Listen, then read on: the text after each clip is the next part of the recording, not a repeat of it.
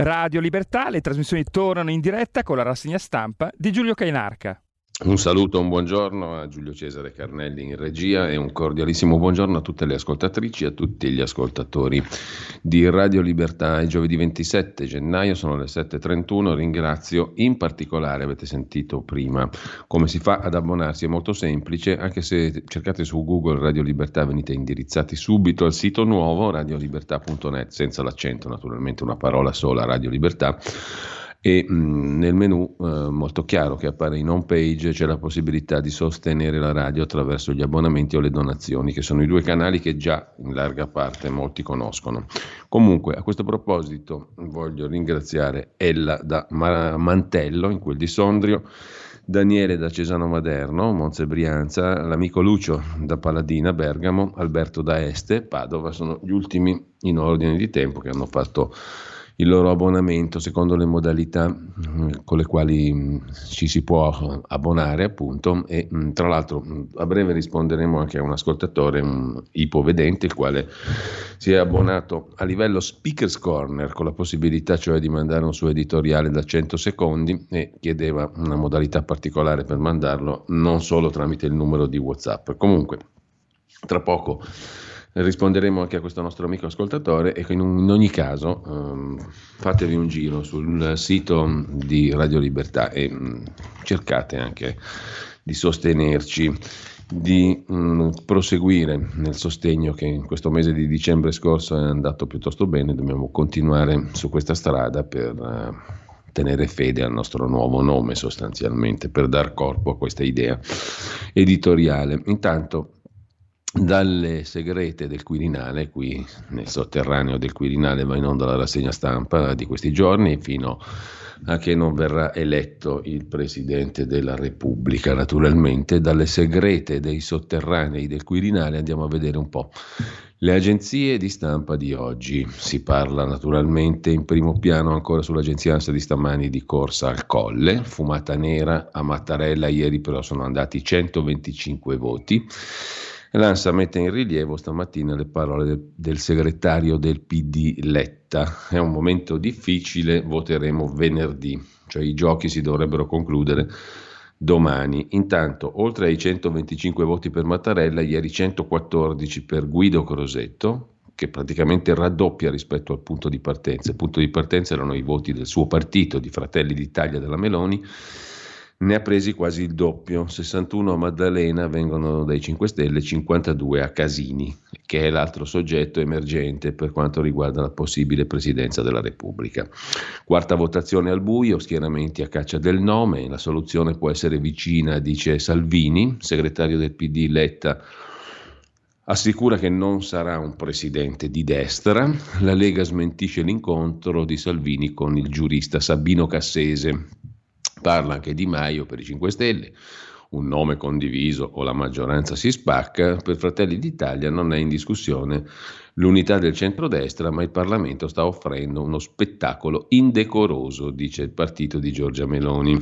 Questo in sintesi sull'agenzia ANSA. Oggi è anche il giorno della memoria dei crimini della Shoah, dell'olocausto ebraico, chi aiutò e chi si salvò, la storia di un gesto giusto da Roma, il ricordo dell'agenzia ANSA, la topografia umana di chi ospitò gli ebrei e li salvò e li aiutò. Ma vedremo anche diversi articoli oggi dedicati a questo. Poi c'è una puntata particolare di Zoom con il professor Ugo Volli e con il nostro Vittorio Rubiati Bendaud, coordinatore del Tribunale Rabbinico del Centro Nord Italia. Parleranno di Lodo Moro, cioè di quella politica che l'Italia tenne per anni, che prendeva il nome da Aldo Moro, fu proseguita anche dopo di lui, di acquiescenza, di appeasement, per così dire, con eh, il terrorismo palestinese e in generale arabo, in cambio dell'assicurazione di non avere attentati sul proprio territorio. Un attentato ci fu pesante nell'82 a Roma.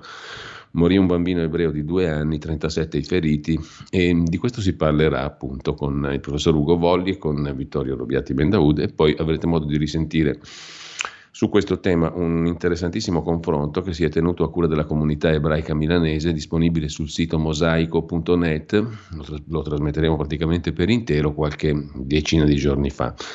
Si è parlato proprio di questo, di Lodo Moro e eh, dell'attentato dell'82 a Roma. Mentre, sempre dalla prima pagina dell'agenzia ANSA, Moderna, la sperimentazione booster contro Omicron, scrive l'agenzia ANSA. Di che si tratta? C'è stato anche il primo partecipante alla sperimentazione che ha ricevuto la dose, la casa farmaceutica statunitense, la Moderna, ha iniziato la sperimentazione per un richiamo vaccinale specifico per combattere la variante Omicron, si legge in una nota del gruppo. La curva della Covid scende, ancora 427 morti però. Briatore innocente non frodò il fisco con lo yacht, revocati la confisca e il sequestro di 3 milioni di euro dopo 12 anni di vicenda giudiziaria e le regioni che chiedono al governo di mettere un freno al caos Covid, normalizzare la situazione perché siamo in una fase nuova, meno preoccupante della pandemia. Intanto il Green Pass va verso l'estensione della durata per chi ha la terza dose. Da febbraio basterà il certificato verde per gli arrivi dall'Unione Europea, ma nessuna decisione è stata ancora presa su quanto durerà il Super Green Pass. Per quanto concerne l'economia, la Banca Centrale Americana, la Federal Reserve, lascia i tassi invariati, sarebbe inappropriato fare diversamente, mm, però a breve prevede la Banca Centrale Americana si potranno alzare i tassi di interesse di riferimento. Intanto Ucraina, Stati Uniti e Alleanza Atlantica offrono una via diplomatica alla Russia sulla vicenda ucraina, giusto appunto, e poi l'ANSA si occupa dello scrittore Baricco, operato, il trapianto è tecnicamente riuscito per la cronaca nera di una strage in famiglia per la roba, per dirla con Giovanni Verga, ad Agrigento, quattro morti, uccide il fratello, la cognata, due nipotini, poi si toglie la vita per una questione di vili interessi ereditari. Mentre Papa Francesco ha detto ai genitori non condannate i figli gay le associazioni LGBT tiepide. Il Papa è troppo ambiguo, ci accosta ai malati, dicono le associazioni lesbo, gay, bisexual, transsexual. Infine, una notizia luttuosa nel mondo del lavoro, cade nel cantiere edile, muore un operaio di 41 anni a Torino, scrive l'agenzia ANSA. Uno sguardo rapido lo diamo anche all'agenzia AGI, l'agenzia giornalistica italiana, timori incrociati dei partiti su Belloni, Belloni, già capo dei servizi segreti, ritorna come nome per la presidenza della Repubblica, oltre a Casini e Draghi. Belloni, Casini, Draghi sembrerebbero essere i tre papabili di giornata. Il segretario del PD Letta dice che il centrodestra ha detto no a Casini, Salvini chiede che Draghi resti premier. Vedremo il resto dai giornali di oggi. Alla terza fumata nera Fratelli d'Italia scuote gli alleati attraverso la candidatura di Crosetto che prende molti più voti di quanti non ne abbia Fratelli d'Italia. I candidati di Renzi per il Quirinale al momento sono due, Draghi e Casini, puntualizza l'agenzia Agi in primo piano. Vediamo pure la DN Kronos.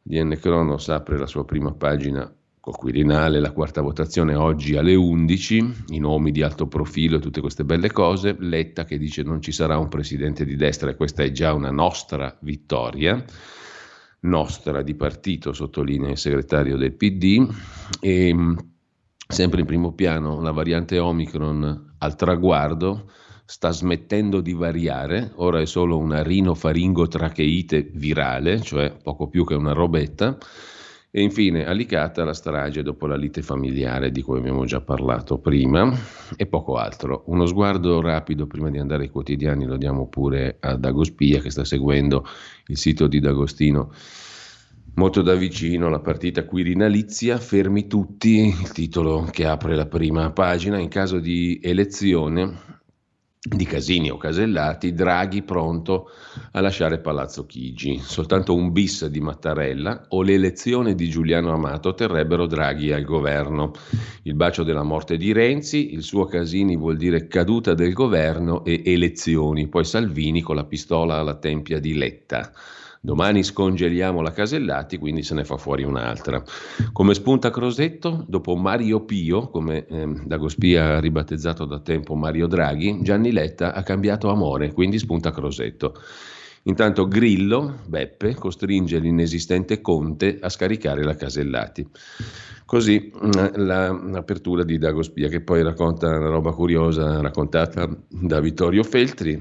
Sentite qua, una volta misi una mano sul culo a Letizia Moratti.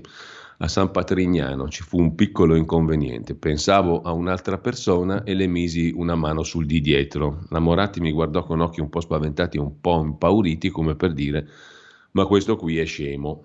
Forse la Moratti, insomma, non è che avesse così torto, ma comunque, al di là di questo, lasciamo con questo simpaticissimo episodio da Gospia e andiamo a vedere le, le prime pagine dei quotidiani partendo dal Corriere della Sera. Quirinale si tratta su tre nomi, secondo il Corriere della Sera sono tre i papabili, vale a dire Casini, Draghi e Belloni, l'alta funzionaria di Stato che ha lavorato per il Ministero dell'Interno, soprattutto per il Ministero degli Esteri e soprattutto ancora da ultimo per il DIS, il Dipartimento Informazione dei Servizi Segreti che coordina il servizio segreto interno ed esterno. Insomma, eh, il vertice dei servizi segreti italiani adesso si troverebbe in pole position o insomma tra i papabilissimi e le papabilissime per la Presidenza della Repubblica. Si tratta per un nome condiviso, ci sono ancora veti, ma qualcosa si muove, scrive il Corriere nel sommario di prima pagina, il Paese non può aspettare a lungo un nuovo Presidente della Repubblica. La sensazione è che al Paese interessino altre cose, ma comunque è una sensazione mm, così empirica terra a terra. Sul tavolo ieri i nomi di Casini, Draghi e Elisabetta Belloni, che dal maggio scorso è al vertice dei servizi segreti. Da oggi i grandi elettori tornano a votare basterà la maggioranza assoluta per dare all'Italia un presidente. In mattinata sono attesi nuovi summit tra gli schieramenti.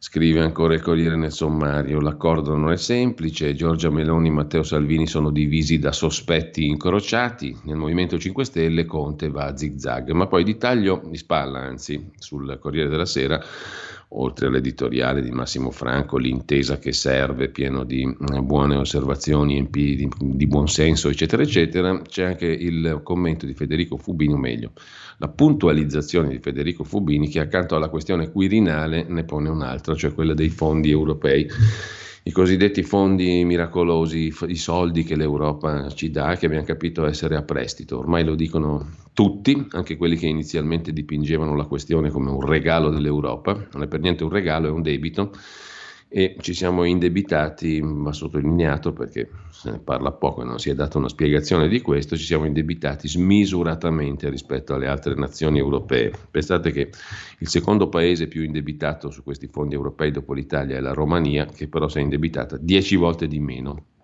dell'Italia. Siamo oltre i 150 miliardi mm, noi come Italia, 15 miliardi la Romania. Per quale motivo? Non si sa. Comunque l'appuntamento è a giugno, scrive Federico Fubini. L'Italia rischia di finire sotto pressione in Europa perché l'economia è andata meglio di come si temesse quando vennero ripartite le risorse del recovery nell'estate del 2020. Altri paesi sono andati peggio. Si dovrà dunque capire se una parte dei miliardi assegnati a Roma, cioè una parte del nostro debito, un anno e mezzo fa, dovranno essere redistribuiti a chi è rimasto più indietro, cioè, scrive Fubini, c'è il rischio che ci vengano tolti questi soldi, che se sono debito non sarebbe male sgravarsi di un po' di debito. In ogni caso l'Italia cresce di più si rischia la revisione dei fondi al ribasso per l'Italia. Sui bandi i sindaci delle grandi città scrivono al governo per eh, protestare. C'è il fronte dei sindaci. Il governo deve tenere la burocrazia al guinzaglio corto. Risulta chiaro anche da ciò che sta accadendo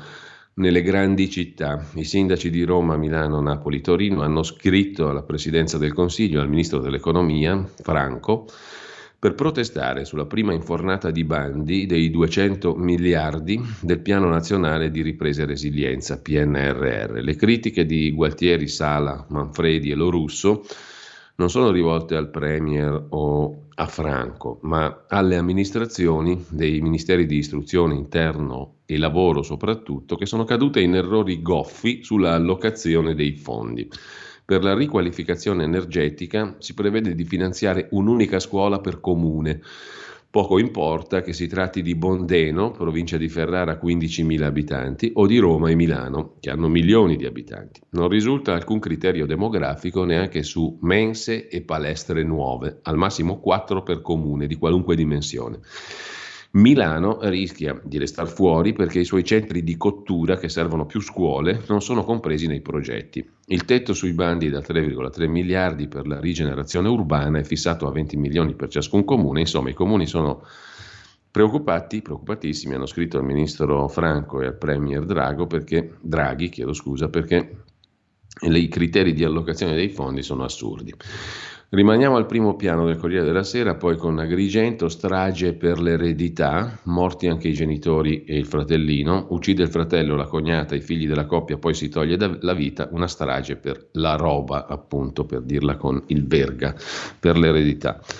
C'è poi la questione della terza dose e del Green Pass senza scadenza, finché non arriverà la decisione sulla quarta dose. Il Green Pass, per chi ha fatto tre iniezioni, avrà durata illimitata non sei, non nove mesi, bensì per sempre.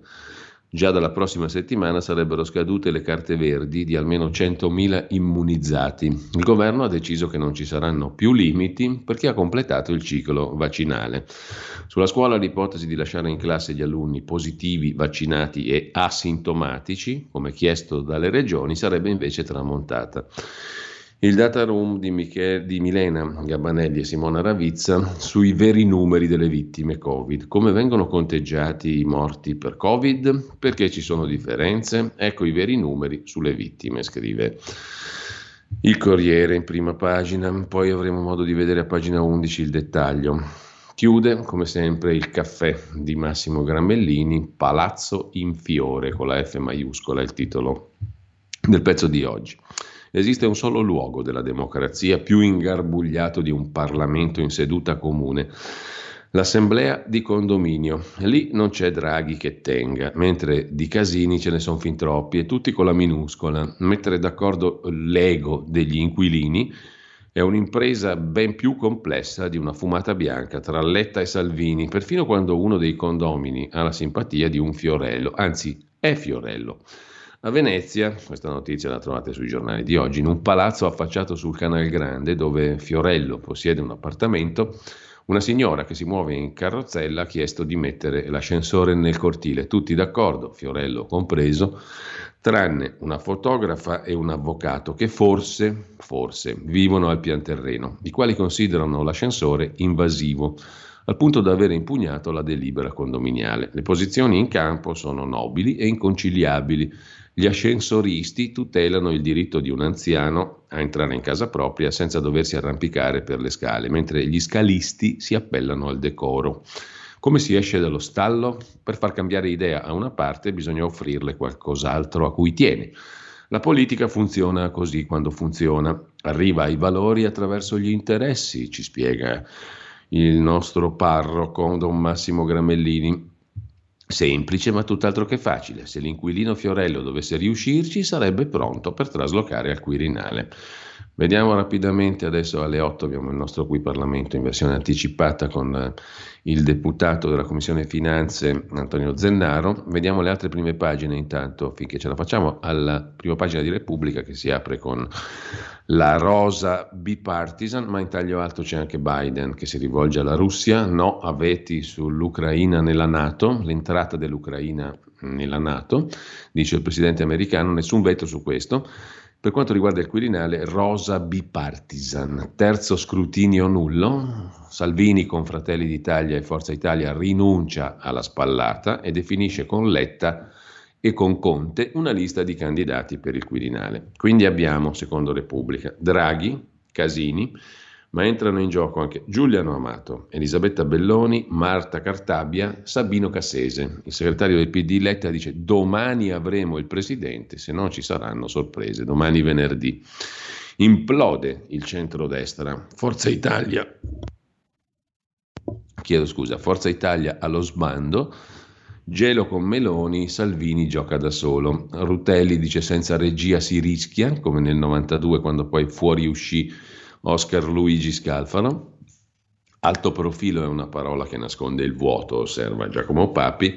Il vantaggio del centrodestra è finito in una farsa, scrive ancora Stefano Cappellini.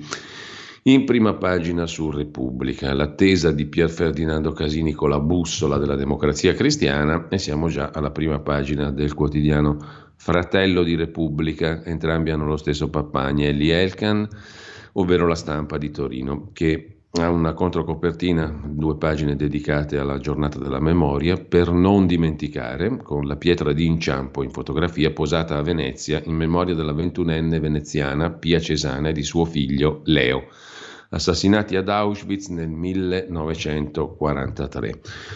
In primo piano dunque il 27 gennaio del 22, oggi giornata della memoria. In Italia e nel mondo il ricordo di tutte le vittime dell'olocausto mentre si ripetono gli episodi di antisemitismo. Su questo c'è il buongiorno di Mattia Feltri intitolato Qui e ora. Una ragazzina di nemmeno 16 anni mi racconta, scrive Feltri, che nella sua scuola, soprattutto fra i giovani maschi, l'insulto più diffuso è ebreo di merda lo si chiama antisemitismo a bassa intensità, perché non ha conseguenze. Ed è peggio, lo rende senso comune quotidiano. Dobbiamo pensarci, e non solo oggi nel giorno della memoria, ricorrenza che corre il rischio, fra i tanti, di marmorizzarsi esclusivamente in quell'enormità dello sprofondo umano che è stata Auschwitz, come se l'antisemitismo fosse nato e morto nei lager nazisti mentre ha attraversato le terre e i millenni dalla Bibbia allo smartphone e congiunge noi agli antichi con un unico filo dell'infamia. In Italia si assommano notizie che sembravano perdute nella memoria. A Livorno un ragazzino preso a calcesputi da coetanei, coetanee in questo caso perché ebreo. Lo scorso mese una studentessa, più che coetanea però qualche anno in più, quindi c'è due ragazze quindicenni contro il ragazzino ebreo di 12 anni. Comunque, lo scorso mese una studentessa, scrive ancora Mattia Feltri, è stata immobilizzata e è stata... Eh, ricoperta di prosciutto dalle compagne perché ebrea. Ogni indagine segnala in crescita gli episodi di antisemitismo da molti anni, specialmente in questi di pandemia, in cui l'inafferrabilità della minaccia virale ingrassa le superstizioni. I social, luogo delle viscere per loro natura, diventano il ricettacolo di quelle eterne menzogne che sono le cariatidi dell'antisemitismo. Gli ebrei sono avidi, gli ebrei sono truffatori, gli ebrei sono doppi, gli ebrei sono dei succhiatori di sangue, gli ebrei complottano contro di noi. Nel giorno della memoria, conclude Mattia Feltri, dobbiamo anzitutto ricordarci che l'antisemitismo ancora erutta da sotto i nostri rancori perché, come disse l'immenso Vassili Grossman, dimmi di quali colpe, accuse, dimmi di quali colpe accusi gli ebrei e ti dirò quali colpe hai. Dalla stampa però torniamo al primo piano dedicato alla sfida tra Draghi e Casini. Secondo il Corriere sono in tre, c'è anche la Belloni, secondo la stampa ce ne sono due, Draghi e Casini. È stata la notte dei lunghi coltelli, scrive addirittura il Corriere nella corsa al Quirinale. Dopo la terza fumata nera trattative frenetiche, il quarto voto oggi con il quorum più basso, 505 voti oggi bastano per diventare Presidente della Repubblica. Crescono i voti per Sergio Mattarella. Enrico Letta per il PD sbarra il passo alla Casellati e apre a un candidato condiviso. Venerdì potremo avere il presidente. Salvini pure parla di soluzione possibile. Resiste Draghi, si rafforza Casini. Voci di un incontro tra il leader leghista e il professor Cassese smentito dal Carroccio. Scrive Annalisa Cuzzocrea tra Enrico Letta e Matteo Salvini. Trattativa pericolosa. I partiti tolgano i veti o al colle non si cambia, scrive Marcello Sorgi. La Meloni si sente isolata e scarica gli alleati e Cassese usa quota 100 per scappare in Florida, pensionato d'oro. Il Mattarella fuggente, tutti lo acclamano. Parla anche Federica, presidente leghista del Friuli Venezia Giulia. Per chi ha la terza dose il pass non scade più e Federica chiede normalità. Bisogna tornare alla normalità, dice il presidente, che è anche presidente della conferenza delle regioni. Foto di prima pagina della stampa sull'Ucraina, così resiste la terra di nessuno. Stati Uniti e Alleanza Atlantica in pressing sulla Russia, aprire il dialogo ma senza ritirarsi. Il Papa equipara figli malati e gay, osserva criticamente Michela Marzano in prima pagina sulla stampa, e infine la fine dei migranti nel gelo della ragione, pezzo di Francesca Pacci. Dicono che possono volerci anche parecchie ore prima che il corpo ceda al freddo sui barconi o barchini nel Mediterraneo verso l'Italia. Da Repubblica alla stampa passiamo adesso alla verità. di Maurizio Belpietro.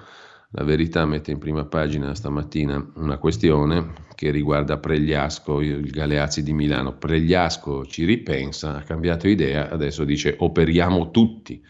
Vittoria del quotidiano La Verità, la Pravda ha vinto, dopo una settimana di polemiche, ma gli altri ospedali respingono i Novax. Il direttore del Galeazzi scrive alla Verità, ho fatto decadere quella disposizione, dice Pregliasco, però dal Lazio al Friuli Venezia Giulia, dal Trentino alla Toscana, sempre più strutture sanitarie rifiutano interventi anche urgenti a chi non ha fatto la terza dose, discriminata anche una giovane in gravidanza che poi è deceduta.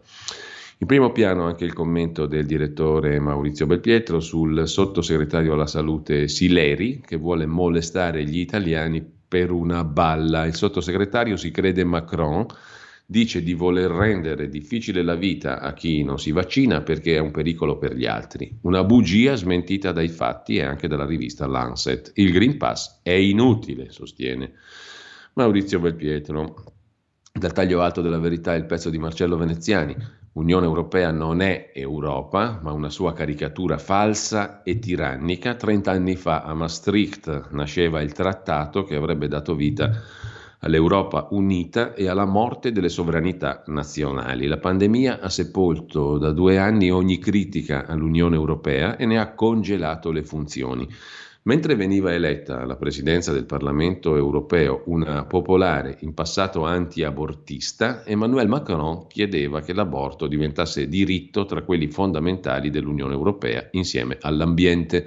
La neopresidente maltese Roberta Mezzola si affrettava al suo insediamento a garantire che il suo peccato originale, aver criticato l'aborto, verrà accantonato nel suo ruolo di presidente del Parlamento europeo. C'è una Maastricht ideologica a senso unico che accompagna la Maastricht economico-finanziaria, scrive Marcello Veneziani in prima pagina sulla verità. Dietro la sigla Unione Europea soltanto la parodia dell'Europa. Fra pochi giorni sarà il trentennale del Trattato di Maastricht. Oggi sappiamo che fu una svolta in negativo ha annullato gli stati nazionali creando un reticolo di prescrizioni in cui l'economia viene prima della politica e così ci hanno snaturato. Roger Scruton, pensatore conservatore britannico, notava che la maggior parte delle regole sono scritte da burocrati che nessuno ha eletto e che a nessuno rendono conto dei propri errori. Il vecchio continente, scrive ancora Veneziani, è una comunità di nazioni con tradizioni, confini e lingue propri. La sua rappresentazione storica più coerente fu l'impero. Rimaniamo velocemente alla prima pagina della verità, c'è anche uno scoop, poi ci arriviamo. C'è il Quirinale, pezzi di Giorgio Gandola e Carlo Tarallo. Letta sa dire solo no, Meloni incalza Salvini, il quale dice una soluzione è possibile, tira e molla su Casini Oggi, quarta votazione, si possono tentare i blitz, mentre Bruxelles usa Putin per interferire sulle trattative per il presidente. Irritazione dell'Europa per l'incontro delle aziende italiane con Putin. Putin si è incontrato con i capi di 16 aziende italiane, è diventato un caso internazionale. Per l'Unione Europea l'occasione per inserirsi nel caos delle votazioni per il Quirinale. Intanto Giacomo Amadori racconta di una inchiesta tenuta in un cassetto 14 mesi, anzi la notizia di questa inchiesta è stata tenuta segreta per 14 mesi fino alla pensione del procuratore capo di Roma. Di che si tratta? Pagava il fratello di Pignatone, è finito sotto inchiesta. Da tempo, scrive Giacomo Amadori in prima pagina sulla verità, abbiamo capito che molti colletti bianchi per districarsi nel labirinto delle procure non cercano solo buoni avvocati, ma puntano a, direttamente a mettersi in tasca i pubblici ministeri. In caso di successo porterebbero dalla propria parte la polizia giudiziaria e i giornalisti di complemento, insomma tutto il sistema, quello di cui parlava Palamara nel celeberrimo libro. Di che si tratta? Sotto inchiesta pagava il fratello di Pignatone. Dal 2014 al 2016 il parente del magistrato è stato consulente di tale Ezio Bigotti che proprio in quel periodo era coinvolto in un'indagine a Roma. parcella da 120.000 euro più IVA. La notizia è rimasta nel cassetto fino alla pensione del procuratore Pignatone che adesso esercita la funzione di magistrato in Vaticano, niente meno. Il procuratore è intervenuto anche lui sul fascicolo. Una storiaccia brutta, quella raccontata da Giacomo Amadori sulla verità. Il faccendiere Amara aveva peraltro già svelato la formula magica della giustizia su misura. Cercavo di nominare avvocati, persone che erano vicine, testimoni di nozze magari, a qualche magistrato, ma c'è anche un imprenditore che ha pagato una ricca consulenza non al compare, bensì al fratello di un noto magistrato. Per mesi la prova è rimasta chiusa in qualche cassetto, scrive la verità. Stai ascoltando Radio Libertà. La tua voce libera, senza filtri né censura. La tua radio.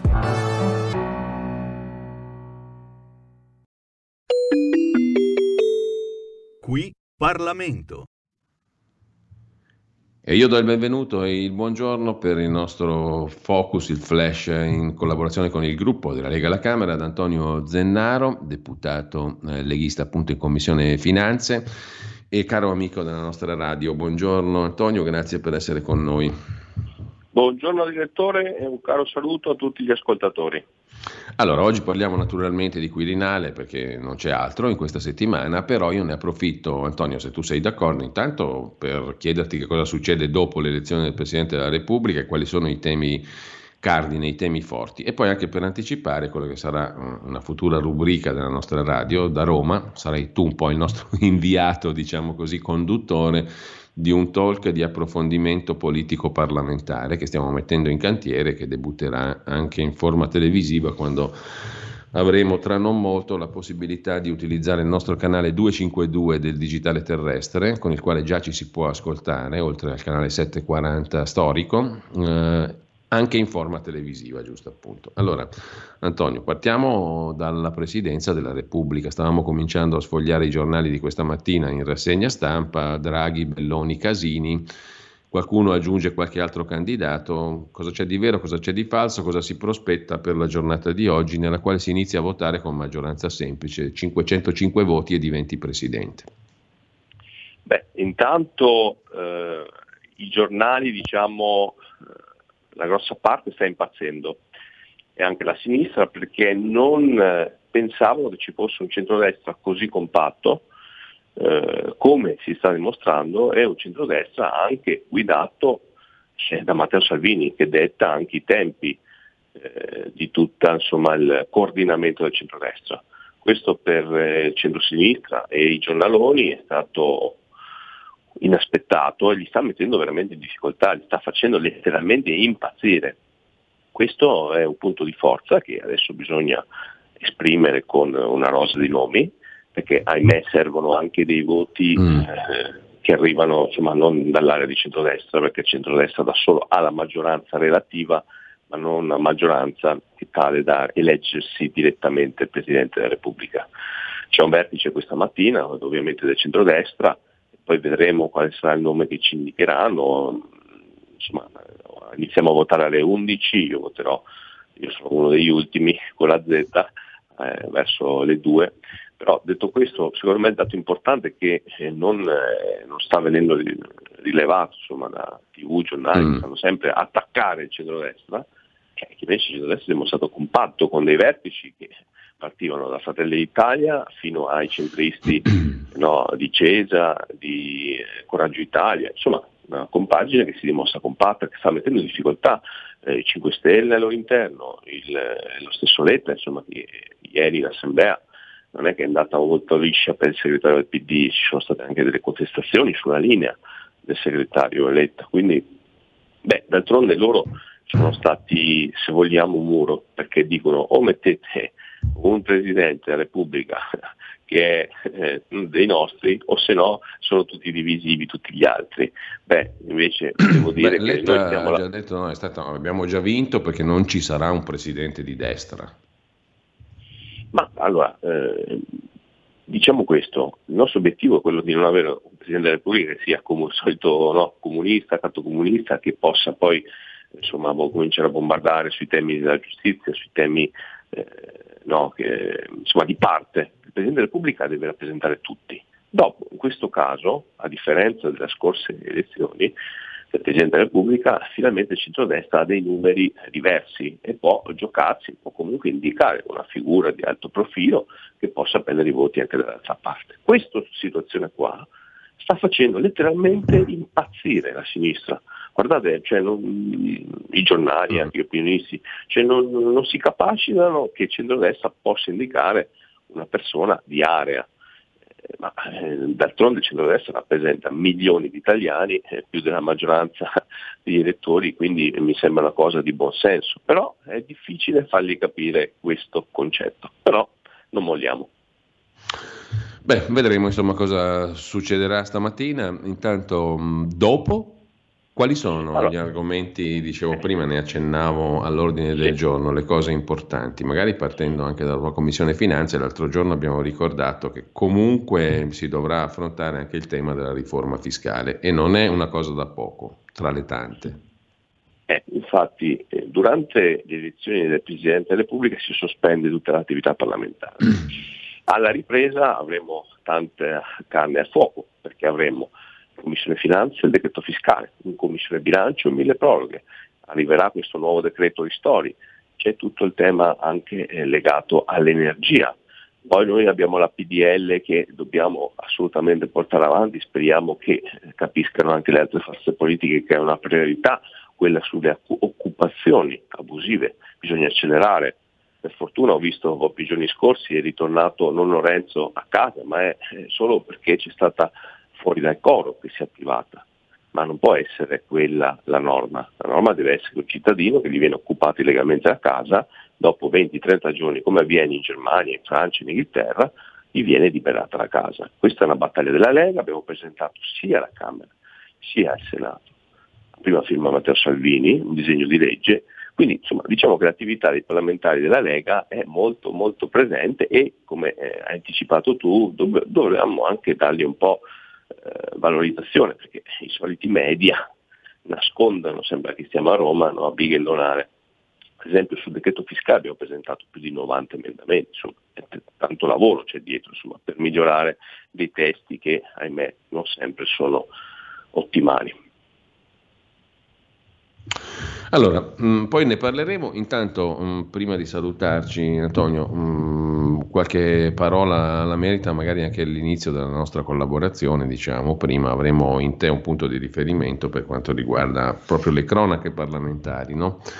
Vogliamo far debuttare, appena saremo pronti, tra non molto, appunto, questa, questa rubrica da Roma, no? Vuoi dire qualcosa sì. anche tu su questo punto? Perché sì, per vogliamo... me è un, è un, plus, è un passo avanti ulteriore per quanto concerne l'offerta della nostra radio, radio TV in sostanza.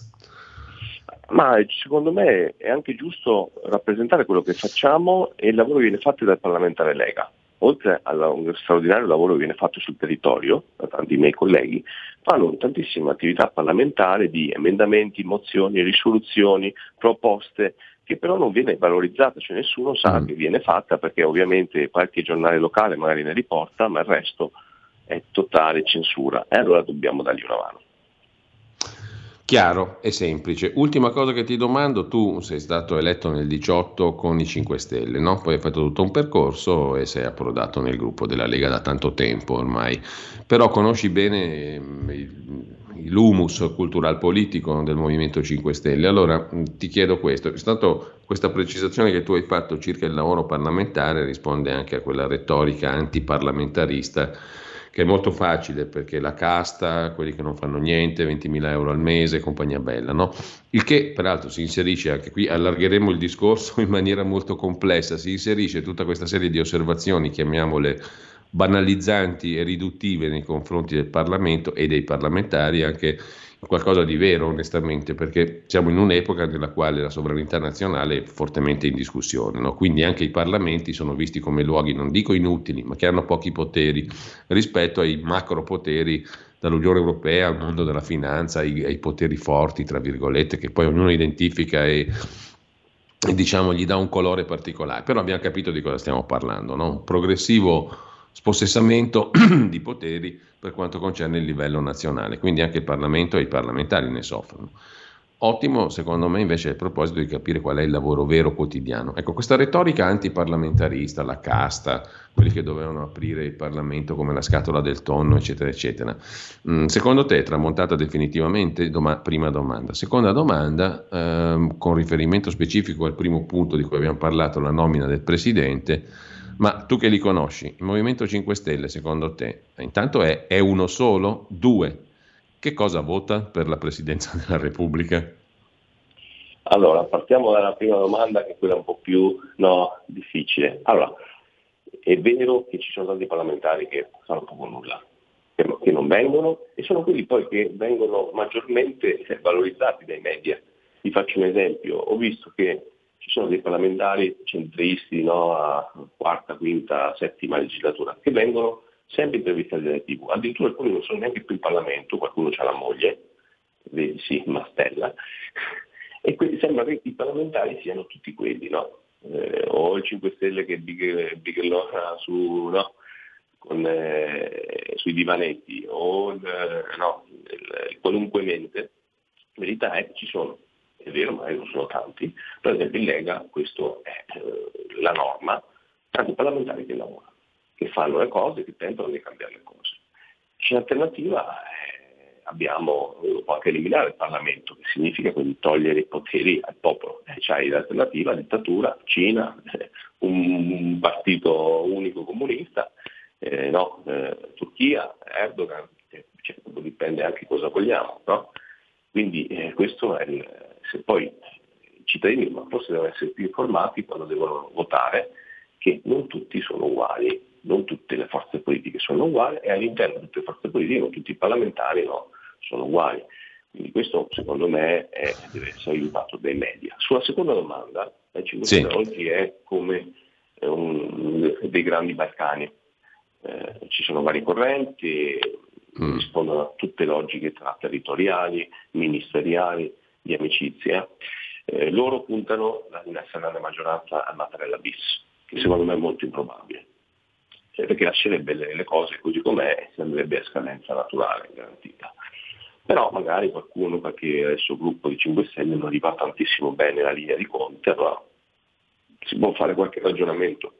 Però è molto difficile interloquire con un comitato elettorale, perché non sono un partito, non hanno, cioè, non hanno proprio l'infrastruttura di un partito, sono un comitato elettorale che si riunisce ogni 5 anni e si presenta agli elettori il partito è un'altra cosa. Bene, allora io ringrazio Antonio Zennaro per questo piccolo focus nel nostro qui Parlamento sulla giornata di oggi. Cosa ti attendi dalla giornata di oggi, giusto per chiudere e salutarci, Antonio? Allora, eh, auspicherei che chiudiamo, ma secondo me ancora qualche giorno prima di eleggere il Presidente. Considerate che la media... Mm, eh, Letta dice venerdì, cioè domani. Tu sei d'accordo o ci vuoi di più? La media di elezione sono nove votazioni storicamente. Poi io spero che chiudiamo anche oggi o domani, però storicamente sono nove votazioni, quindi ci sta che ci sia insomma, un po' di interlocuzione nei partiti qualche giorno di votazione. Però meglio qualche giorno in più scegliere una persona di altissimo profilo che rappresenterà tutti gli italiani che no, andare veloci e sbagliare. Bene, grazie ad Antonio Zennaro, deputato leghista, Commissione Finanze, nostro futuro inviato e conduttore dal Parlamento a Roma. grazie Antonio. Grazie a voi. Buona giornata. Buongiorno, buon lavoro. Qui Parlamento.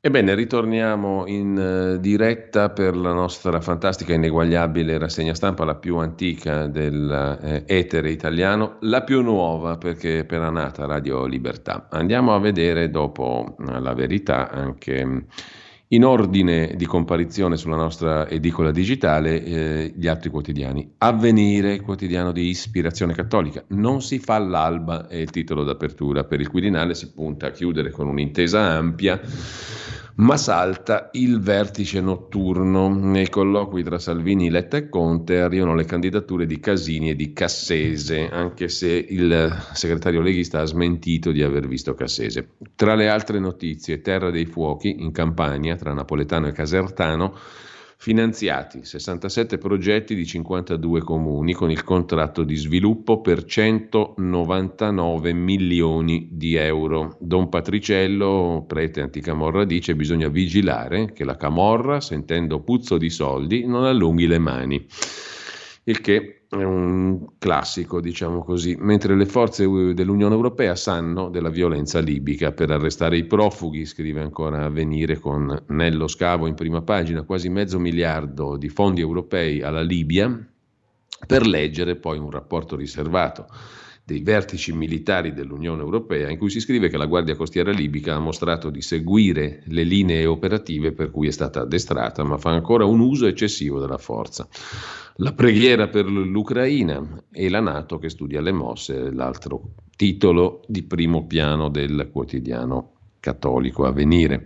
Da Avvenire andiamo al domani di Carlo De Benedetti, l'apertura in prima pagina con la foto di Elisabetta Alberti Casellati, di spalla c'è il commento del direttore Stefano Feltri, l'imbarazzante prova di una classe dirigente inadeguata, almeno risparmiateci casini, e verrebbe così d'impulso um, da aderire all'invocazione del direttore di domani.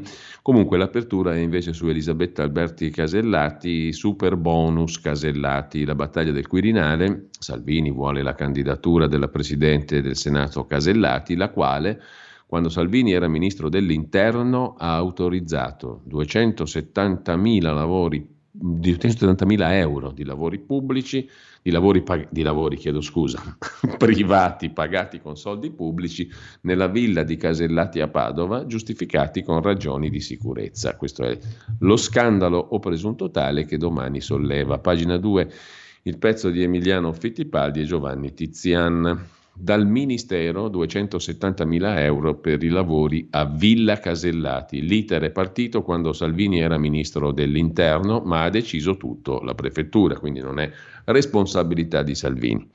Nell'abitazione di Padova sono stati cambiati infissi, finestre e opere per 175.000 euro preventivati altri 94.000 euro per il muro del giardino, soldi pubblici per la Villa Casellati. Questioni di sicurezza, lavori decisi da noi, dalla Presidente, nessuna pressione, dice la Prefettura. Domani il quotidiano ha sentito Mattarella, Fico e gli ex Grasso e Boldrini, tutti negano di aver avuto lavori pubblici nelle loro case.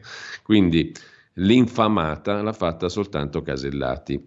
Salvini è stato tirato di mezzo perché c'è la prefettura, quindi il Ministero dell'Interno, ma il Ministero di Salvini non c'entra nulla. E se Salvini non c'entra nulla, perché l'hanno tirato di mezzo? Perché Salvini tirarlo di mezzo male non fa.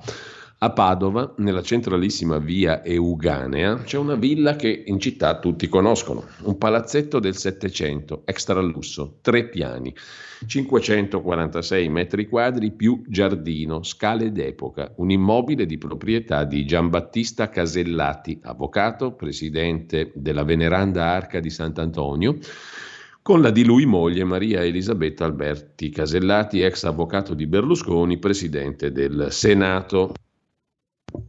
La dimora settecentesca negli ultimi tempi è stata sottoposta a un importante lavoro di ristrutturazione pagato coi fondi del Ministero dell'Interno e della Prefettura di Padova. Anche se Casellati vive a Roma e torna a casa di tanto in tanto nei weekend, il quotidiano domani ha scoperto che l'organo periferico del Viminale, il ministero al tempo delle prime richieste autorizzative era guidato da Salvini che però non c'entra nulla, però viene citato lo stesso, ha già speso la bellezza di 175 mila euro. Vanno aggiunti 94 mila euro di lavori già preventivati ma non ancora realizzati. Così dunque dal Ministero 270.000 euro per i lavori a Villa Casellati. Può fare la Presidente una così? Ovviamente no, è naturalmente ciò che sostiene domani. E domani si occupa anche di Salvini che ha querelato Selvaggia Lucarelli, la quale si domanda ma se Salvini è contro i reati di opinione, allora perché mi querela per un post? Che naturalmente non è un'opinione, molto spesso quella della Lucarelli, ma un giudizio tranchant, perché ella giudica, non opina. Comunque, al di là di questo, da segnalare su domani anche un pezzo molto interessante di Michelangelo Cocco, siamo a pagina 11, sulla transizione verde della Cina. Non è un pranzo di gala, è costosissima Eh, c'è mh, negli ultimi mesi il fatto che Italia e il gas hanno prodotto molti blackout. Su questo domani noi faremo, credo, un'interessante conversazione alle, alle ore 9 con Mario Menichella. Se andate sul sito della Fondazione IUM, fondazioneium.it, in home page trovate anche l'articolo, sono 34 pagine corredate di grafici molto interessanti di Mario Menichella intitolato Le 10 cause del caro bolletta energetica italiano, anatomia di un disastro. Di quello parleremo, parleremo anche di comunità energetiche, di autoconsumo collettivo, di nuove fonti di energia rinnovabili, delle quali si parla pochissimo e nulla, che sono nella disponibilità invece di tutti noi cittadini comuni. Di questi interessanti argomenti e della questione energetica parleremo con eh, dovizia di particolari, così come fa l'articolo, con Mario Menichella, che questo articolo ha scritto appunto sul sito fondazioneium.it domani mattina alle 9. Mentre ehm, dicevamo della questione della transizione verde, non è un pranzo di gala, scrive anche domani in questo bell'articolo a pagina 11. Per la Cina la transizione verde è una rivoluzione e, come diceva Mao, la rivoluzione non è un pranzo di gala. Per raggiungere la neutralità carbonica nel 2060 la Repubblica Popolare Cinese avrà bisogno di 21 mila miliardi di dollari, secondo uno studio dell'Università Tsinghua di Pechino per liberare l'economia cinese dalla schiavitù dei combustibili fossili e centrare gli obiettivi dell'ONU. Con oltre 10 miliardi di tonnellate all'anno, la Cina ha il triste primato mondiale delle emissioni di gas serra. E sempre dal domani di oggi cosa c'è ancora da segnalare? No, nient'altro, andiamo a vedere le altre prime pagine. Il fatto lo, lo, vediamo subito, il fatto quotidiano di Marco Travaglio che apre con la storia del conclave. Abemus conclave ma nessun papa. La Casellati e Cassese tramontano subito, poi Casini sgradito a Conte, Draghi fa il gufo, oggi un vertice 5 Stelle, Lega, Partito Democratico. In taglio alto sopra la testata, l'ultima dei migliori, il Green Pass illimitato con la terza dose, secondo carta bellotta della Fondazione Gimbe è privo di basi scientifiche e giuridiche questo provvedimento di rendere illimitato il Green Pass con la terza dose, si domanda il fatto con l'autorevole supporto dell'autorevolissimo Cartabellotta, siamo sicuri che abbiamo ancora un governo? Sulla questione dei morti Covid, report e misteri, quello che l'Istituto Superiore di Sanità non dice, dopo due anni di pandemia molte domande restano senza risposta, per esempio quali sono i numeri effettivi, quanti sono morti per Covid e con Covid? E se 68 anni è l'età media dei morti in terapia intensiva, dove muoiono tutti gli altri malati, chi viene ricoverato, alle pagine 10 e 11 la questione. L'Ucraina in primo piano e le imprese italiane, c'è Putin, che chi si tiene buono il Cremlino, il business, poi lo vediamo, e da segnalare c'è anche la questione del signor Mobi, l'armatore Vincenzo Onorato, che regalava viaggi a Beppe Grillo e all'esponente del PD Cociancic. A pagina 17 c'è l'articolo Onorato pagava viaggi a Beppe Grillo e all'esponente del PD che ha fatto la legge sui marittimi che interessava a colui che pagava i viaggi, cioè l'armatore Vincenzo Onorato, nella chat incontri e regali di Mr. Moby.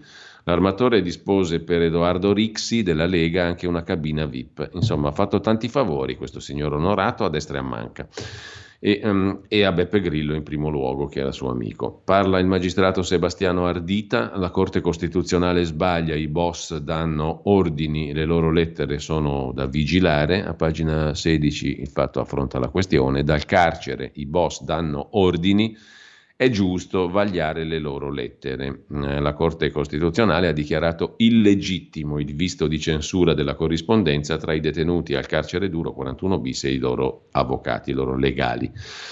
Da segnalare ancora sul fatto, poi qualche passaggio dell'editoriale di Marco Travaglio, intitolato oggi Madama la Marchesa.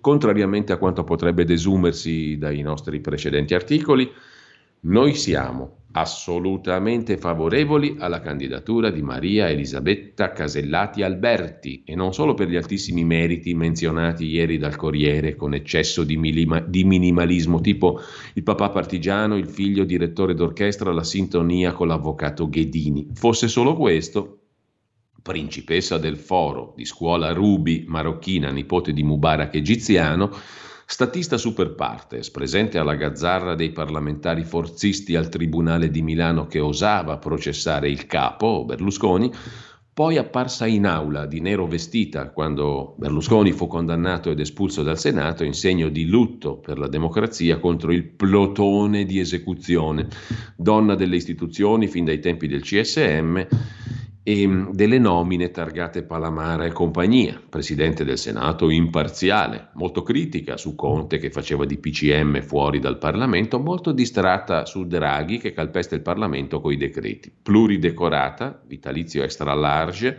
che ingloba anche il periodo del CSM in barba ai regolamenti parlamentari, eccetera, eccetera, madre esemplare che nelle cause ai giornalisti, rei di narrare le sue gesta, si autoritrae come notissimo avvocato matrimonialista che ha sempre condotto grandi battaglie a tutela delle donne, dei minori e della famiglia.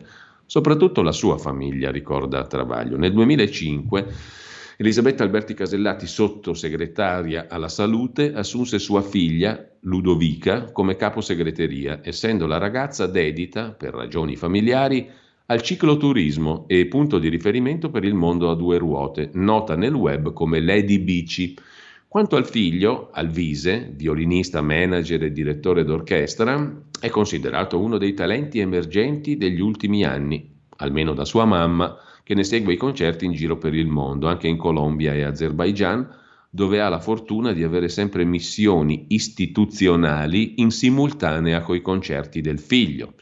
Purtroppo il tour si interruppe a causa del fatto quotidiano che, svelandolo, la colpì, come disse lei, nei suoi affetti più cari, la turbò, la avvilì, la indusse a rinunziare, spiacevolmente e ingiustamente, alla propria presenza ai concerti, si lamentò la stessa Elisabetta Alberti Casellati.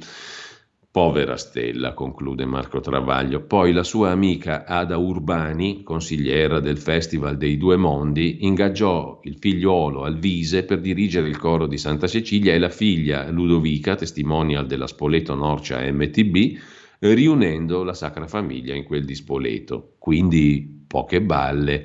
Eleggetela subito presidente dell'Associazione Marchese Onofrio del Grillo, scrive Marco Travaglio. Lo lasciamo per andare a vedere anche in ordine rigoroso della nostra edicola digitale il foglio di Ferrara Cerasa, il foglio che apre sotto la testata con l'articolo di Matteo Mazzuzzi. Parla il cardinale Ruini, le accuse a Ratzinger sono assurde, la Chiesa deve avere il coraggio della verità ma non di essere autolesionista. Poi c'è il commento principale del direttore Cerasa sul draghicidio, sarebbe una sconfitta della politica Nomi, candidature, blef, rischi e opportunità, cosa c'è dietro la paura di avere Draghi? Che differenza c'è tra la vittoria dei politici e la vittoria della politica? E sempre dal primo piano del ehm, foglio di oggi, Casellati for President. Pronto? Sono Maria Elisabetta Alberti Casellati.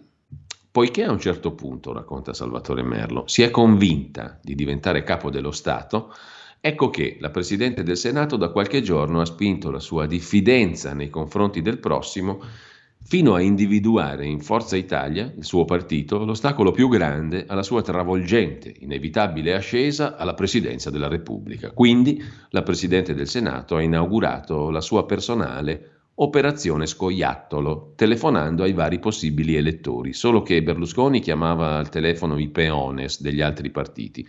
Lei chiama soprattutto quelli del suo partito.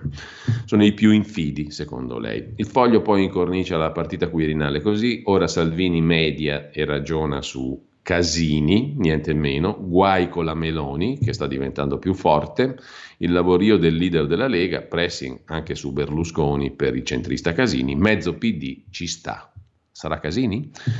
Vedremo. Il segretario Letta intanto del PD spera nell'asse con Giorgia Meloni, la carta è quella di Casini, e poi il solitario di Draghi. Il Premier è sorpreso dall'ostilità del Parlamento e si augura una rapida soluzione per il Quirinale. Ma vi segnalo anche a pagina 2 il bel pezzo di Mauro Zanon da Parigi, il lamento dei progressisti francesi che si sono persi anche gli intellettuali, il monopolio del pensiero a sinistra.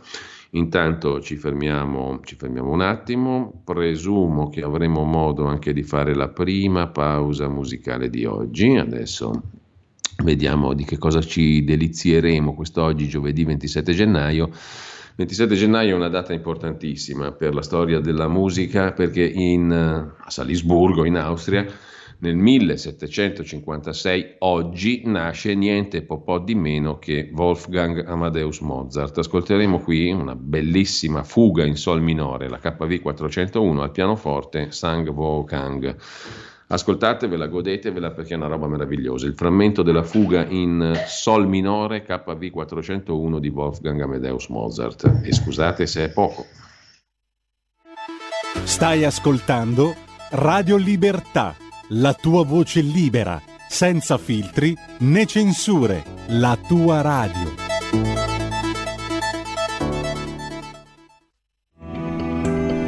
Il meteo.it presenta le previsioni del giorno. L'anticiclone è sempre ben presente. Avete Italia, ascoltato le previsioni del giorno. Il centro-nord dell'atmosfera sarà spesso uggiosa e cupa. Al mattino il tempo sarà per lo più asciutto su tutto il territorio nazionale, salvo per isolata pioviggine ancora possibile sul basso versante tirrenico. Cieli tuttavia coperti da nubi basse su buona parte delle aree costiere del paese, ma soprattutto in pianura al nord e su Toscana ed Umbria. Tutte zone dove potrebbero anche formarsi dense nebbie più sole altrove. Nel pomeriggio non sono attese variazioni particolarmente degne di nota. Le previsioni del meteo.it tornano più tardi. Una buona giornata da Andrea Garbinato. Avete ascoltato le previsioni del giorno.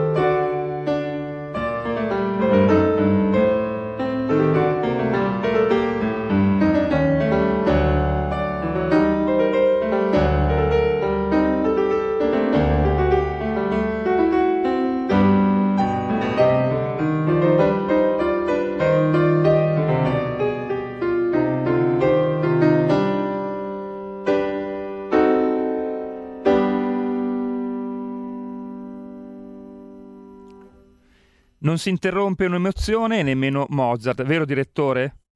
Ma assolutamente non era un crimine interrompere un, un brano di questa straordinaria, magnifica bellezza, suonato peraltro veramente molto bene da Zhang Vo Kang, pianista di origini coreane statunitense. Intanto grazie a Giulio Cesare Carnelli in regia e eh, un saluto a Carola Rossi che dovrebbe già essere in collegamento con noi. Come al solito apriamo una finestra su una mattinata molto ricca, tra poco la scuola di magia con Claudio Borghi Aquilini alle 10.30 non perdetevi la chiacchierata di Antonino Danna con il professor Ugo Volli e Vittorio Robiati Bendaud sul tema del dialogo tra le religioni, grazie al loro libro Discutere in nome del cielo, dialogo e dissenso nella tradizione ebraica, edito da Guerini e Associati ma si parlerà anche di ciò che poi ascolterete in dettaglio eh, durante un uh, incontro su Zoom organizzato dalla comunità ebraica milanese. Si è parlato del moro, della tolleranza, cioè in cambio del non avere attentati in Italia verso il terrorismo palestinese arabo, una politica che dagli anni 70 in poi è durata fino ai giorni nostri e che non ha impedito il sanguinoso attentato in cui è morto un bambino ebreo di due anni a Roma nell'82, di cui pure si parla con eh, Robiati Bendaud, Ugo Voli e altri ospiti. È stato organizzato il tutto dalla comunità ebraica milanese. Trovate anche il dettaglio sul sito mosaico.net. Intanto mh, mm, do il benvenuto e il buongiorno però a Carola Rossi, l'ho annunciata prima, che oggi parla di noi, parla di Radio Libertà. Buongiorno esatto, Carola. buongiorno Giulio, buongiorno a tutti gli ascoltatori. Beh, appuntamento super speciale oggi per Envisioning, d'altronde in uno spazio dedicato al cambiare prospettiva, al saper guardare oltre, cercare di fare sempre qualcosa di nuovo, insomma, per una volta siamo noi i giusti protagonisti, no? Quindi come io ti ringrazio di questa, oggi... di questa opportunità, perché alla fine sei stata tu a propormi questa trasmissione che parla della nostra radio no? e del suo cambiamento. Eh sì, eh sì, infatti il nostro ospite d'onore oggi, Giulio, vabbè, sarai proprio tu, anticipiamola anche ai nostri ascoltatori, perché eh, entreremo un po' nel, nel, dettaglio, capiremo bene qual è stato il percorso che ha portato anche alla nascita di Radio Libertà, perché se ne è parlato in questi giorni, abbiamo parlato di cambiamento, di, della voglia proprio di crescere, di diventare sempre più grandi, di diventare sempre di più delle finestre proprio aperte su tutte le possibili realtà. E oggi in tua compagnia io e Silvia Bernardini capiremo bene appunto come è nato il progetto, quindi grazie a te Giulia in realtà perché ci, porterai proprio all'interno di questo viaggio di, di, alla scoperta dell'innovazione che la nostra radio sta portando avanti. E sono molto felice eh, di, di, questa possibilità di chiacchierare con te e di raccontare bene come è nata e soprattutto quali progetti futuri anche ci bollono in pentola, come, come, si suol dire. Quindi Bene. un bel appuntamento, vi invito a stare con noi alle 12 per scoprire ancora di più su Radio Libertà. Sarà una chiacchierata molto interessante, posso anticiparlo, perché mh, mm, così è, insomma, um, e con te e con Silvia Bernardini. Alle 12 si parla di Radio Libertà. Grazie a Carola Rossi, grazie davvero Carola. Grazie Buona mattinata. a voi, a più tardi. E non perdetevi il resto della mattinata perché è veramente molto ricca, compresa alle 13 eh, una discussione che pochi fanno e che la comunità ebraica milanese ha avuto eh, il, il, coraggio da un certo punto di vista di porre in primo piano, che è quella relativa appunto al lodo Moro, cioè alla tradizionale politica italiana di mh, tolleranza, diciamo così, nei confronti del terrorismo palestinese mh, e arabo in generale in cambio di una sostanziale assicurazione di impunità, eh, o meglio, di ehm, salvezza dei propri territori da attentati terroristici. Non sempre è andata così, come appunto nel caso dell'attentato dell'82 a Roma nella quale furono feriti e gli andò bene 37 persone e morì un bambino di due anni, mm, il piccolo Stefano Taiche di origini ebraiche. Comunque ne parleremo mm, alle ore 10.35, ne parleremo anche alle ore 13, semplicemente ascoltando quanto è stato mm, puntualizzato in ambito della comunità ebraica milanese. Sarà una conversazione molto interessante, per cui la potrete ascoltare per intero tra le 13 e le 15.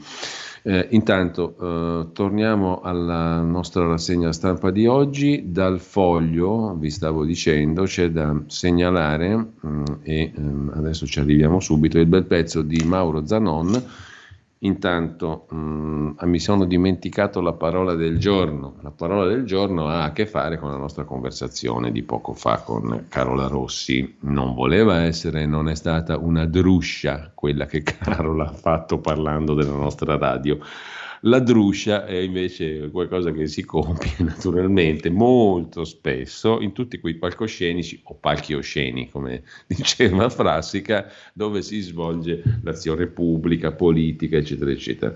Eh, il Gabbadeo era il protagonista della giornata di ieri, è sicuramente un personaggio che si incontra non di rado sulla scena pubblica una scena pubblica però c'è anche l'altro risvolto. Il gabbadeo a volte si serve della druscia e la druscia si serve, si serve del gabbadeo a sua volta come attore principale. Il gabbadeo non è privo di risorse, tra le quali la druscia, e la druscia a volte serve più del gabbare. A volte serve gabbare, a volte serve la druscia, a seconda delle occasioni per attualizzare l'insegnamento dell'immortale Niccolò Machiavelli che il principe ad essere golpe e leone, no? Deve essere volpe e anche leone. Deve usare l'intelligenza, l'astuzia e la forza a seconda dei contesti e delle finalità. La druscia e la gabba, diciamo così. La gabba, il gabbare può essere usato in determinate circostanze, in altri casi serve la druscia e chiedo a Luciana di Udine di astenersi, perché Luciana di Udine trova sempre al volo tutti i significati. Adesso, evitate Google, facciamo così, giochiamo a queste condizioni, perché con Google è troppo facile. Evitate Google, così non ci arriviamo più. a parte qualcuno che abbia in casa dei ponderosissimi vocabolari antichi, Wikipedia prima di Wikipedia, cioè il fatto di avere in casa dei monumentali vocabolari, perché sennò è troppo facile, ci arriviamo troppo facilmente. Allora, cos'è la druscia? Tanto per farla corta. Tornando al foglio di oggi, invece, il lamento dei progressisti in Francia, perché? Perché si stanno perdendo anche gli intellettuali di riferimento, cioè sta accadendo il monopolio del pensiero a sinistra, un effetto collaterale forse delle ultime elezioni presidenziali, le prossime elezioni presidenziali. Attaccare la gauche, la sinistra francese, e oggi come quasi sparare sulla Croce Rossa, dicono un po' tutti a Parigi, in particolare gli elefanti del Partito Socialista rassegnati davanti alla situazione nefasta in cui versa il partito, il Partito Socialista. Il problema è che non è solo il Partito Socialista a essere in crisi, è l'intera famiglia progressista, dagli insumi di Mélenchon ai verdi di Yannick Jadot a essere incapace di elaborare un'alternativa sociale ecologista per contrastare macronismo, gollismo e sovranismo. Ha perso la cultura di governo, scrive il settimanale L'Observateur nella sua inchiesta sulla deriva della sinistra francese, una sinistra che non è mai stata così divisa nella storia della Quinta Repubblica. Secondo altri osservatori, scrive Mauro Zanon, la gauche ha perso qualcosa di ancora più importante, gli intellettuali. In un momento in cui la sinistra, includendo tutti gli schieramenti, viaggia attorno al 20% nei sondaggi, si fa fatica a identificare le grandi figure intellettuali della sinistra francese, scrive Le Figaro.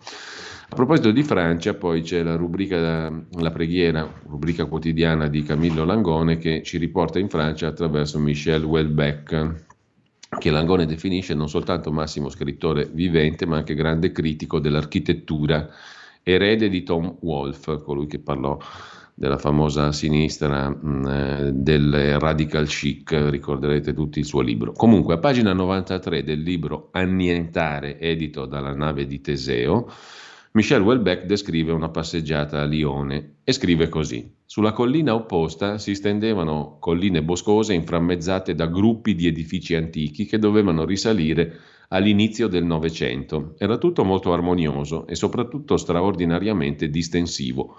Purtroppo non si poteva fare a meno di constatare che un paesaggio piacevole, al giorno d'oggi, era quasi necessariamente un paesaggio preservato da almeno un secolo da ogni tipo di intervento umano. Così Welbeck nel suo libro. Pensavo la stessa cosa, scrive Langone, passeggiando nelle zone ottocentesche di Bari, di Giovinazzo, di Trani. Se al posto di Palazzo Pugliese in via Giovanni Bovio a Trani con le sue deliziose serliane, opera di un architetto sconosciuto, si stagliasse un arrogante edificio archistarico firmato Boeri o Botta o Cucinella o Fuxas o Piano o loro emuli, nel quartiere ci sarebbero disarmonia e tensione. È un fatto dimostrato scientificamente. Le indagini biometriche di tracciamento oculare provano la predilezione dell'occhio e della mente per simmetria e scala umana. Ma se lo scrive Welbeck non è soltanto la verità, è un piacere letterario, scrive Camillo Langone nella sua rubrica. Mm, da segnalare anche un altro pezzo interessante. Mm, oggi è giovedì, come tutti i giovedì, Gran Milano e dall'altra parte Roma Capoccia, le due pagine dedicate dal foglio a Milano e a Roma. Quella su Milano è interessante anche per un articolo di Maurizio Stefanini su un processo che fece morire Dino Buzzati al Corriere della Sera 50 anni fa. Lo avevano definito il Kafka italiano, Dino Buzzati. Morì esattamente 50 anni fa, 28 gennaio del 72, 65 anni compiuti appena tre mesi prima, tumore al pancreas. Ma Indro Montanelli assicurava che a dargli un colpo risolutivo era stato qualcosa di più grave, una sorta di processo del popolo a cui la zarina Giulia Maria Crespi, editrice rossa del Corriere della Sera, aveva fatto sottoporre Dino Buzzati dagli amici del suo salotto, un, con, un processo con aspetti kafkiani. Giulia Maria, raccontava Montanelli, si era messa in testa di fare il padrone illuminato del Corriere della Sera, ma i lumi dove li aveva, povera disgraziata? Io non l'ho mai mandata giù. Lei, il suo salotto e la sua faccia. Un giorno, prosegue Montanelli, Giulia Maria Crespi riunì in quel suo detestabile salotto alcuni critici i quali le dissero delle cose contro Buzzati, contro la sua maniera di fare critica d'arte. Buzzati era il caso rarissimo, scrive Stefanini, di un giornalista che faceva il critico d'arte essendo artista lui stesso. Sono un pittore il quale per hobby durante un periodo prolungato ha fatto anche lo scrittore e il giornalista, diceva Buzzati di sé. Buzzati spaziava tra letteratura, giornalismo e pittura. Aveva realizzato lui i disegni per la famosa invasione degli orsi in Sicilia, che nel 1945 aveva sviluppato il tema della rivolta degli animali contro l'uomo, quasi in contemporanea con la fattoria degli animali di Orwell. E aveva fatto anche i disegni per il poema a fumetti che nel 69 rielaborò il mito di Orfeo ed Euridice in chiave pop. Segno di questa passione è anche una sua famosa prefazione a un Oscar Mondadori dedicato al paperone di Karl Barks, con un gusto per la commistione tra alto e basso non dissimile da quella per cui va famoso Umberto Eco. Eppure Buzzati non piaceva molto, non è mai stato digerito dalla ristretta, potente schiera dei corrieristi alla page con vista a sinistra. Buzzati era troppo poco ideologico, troppo poco sociologico troppo affascinato da temi che sconfinavano nel mistero, accostato non solo a Kafka ma anche a Poe per i suoi racconti e romanzi fantastici. Il deserto dei Tartari, molti soldati se l'erano portati appresso sui fronti della Seconda Guerra Mondiale. Come critico d'arte lo aveva voluto Giovanni Spadolini, premiandolo per una gestione della Domenica del Corriere che aveva portato il settimanale oltre il milione di copie. Famoso per il modo in cui da cronista Trasfigurava i fatti in racconti fantastici, da artista giornalista pensò che il modo per spiegare l'arte dovesse essere diverso. Buzzati inventò un tipo di critica che al lettore narrava le principali novità artistiche in lingua semplice, priva di tecnicismi. Ma questo, secondo gli amici di Giulia Maria Crespi, era un approccio troppo borghese. La padrona dunque del Corriere andò al telefono e ordinò a Buzzati di andare a sentire cosa si diceva contro di lui, di andare a sottoporsi a una specie di processo del popolo. Quando tornò a casa, Dino, io ero suo ospite, era sconvolto, raccontò Montanelli, addirittura piangeva. Da qui un durissimo litigio che avrebbe portato di lì a poco Montanelli al licenziamento e a Buzzati avrebbe dato addirittura il colpo di grazia. Il tumore al pancreas, scrive il foglio di oggi ricordando le parole di Montanelli. Dal foglio però andiamo veloci alla prima pagina del giornale, il giornale di Augusto Minzolini. Come uscire dai casini? intesi come Pier Ferdinando. Oggi il vertice di coalizione, Salvini indeciso fra Casini e la Casellati, una coppia entusiasmante, mentre Letta è tentato ma non sa scegliere.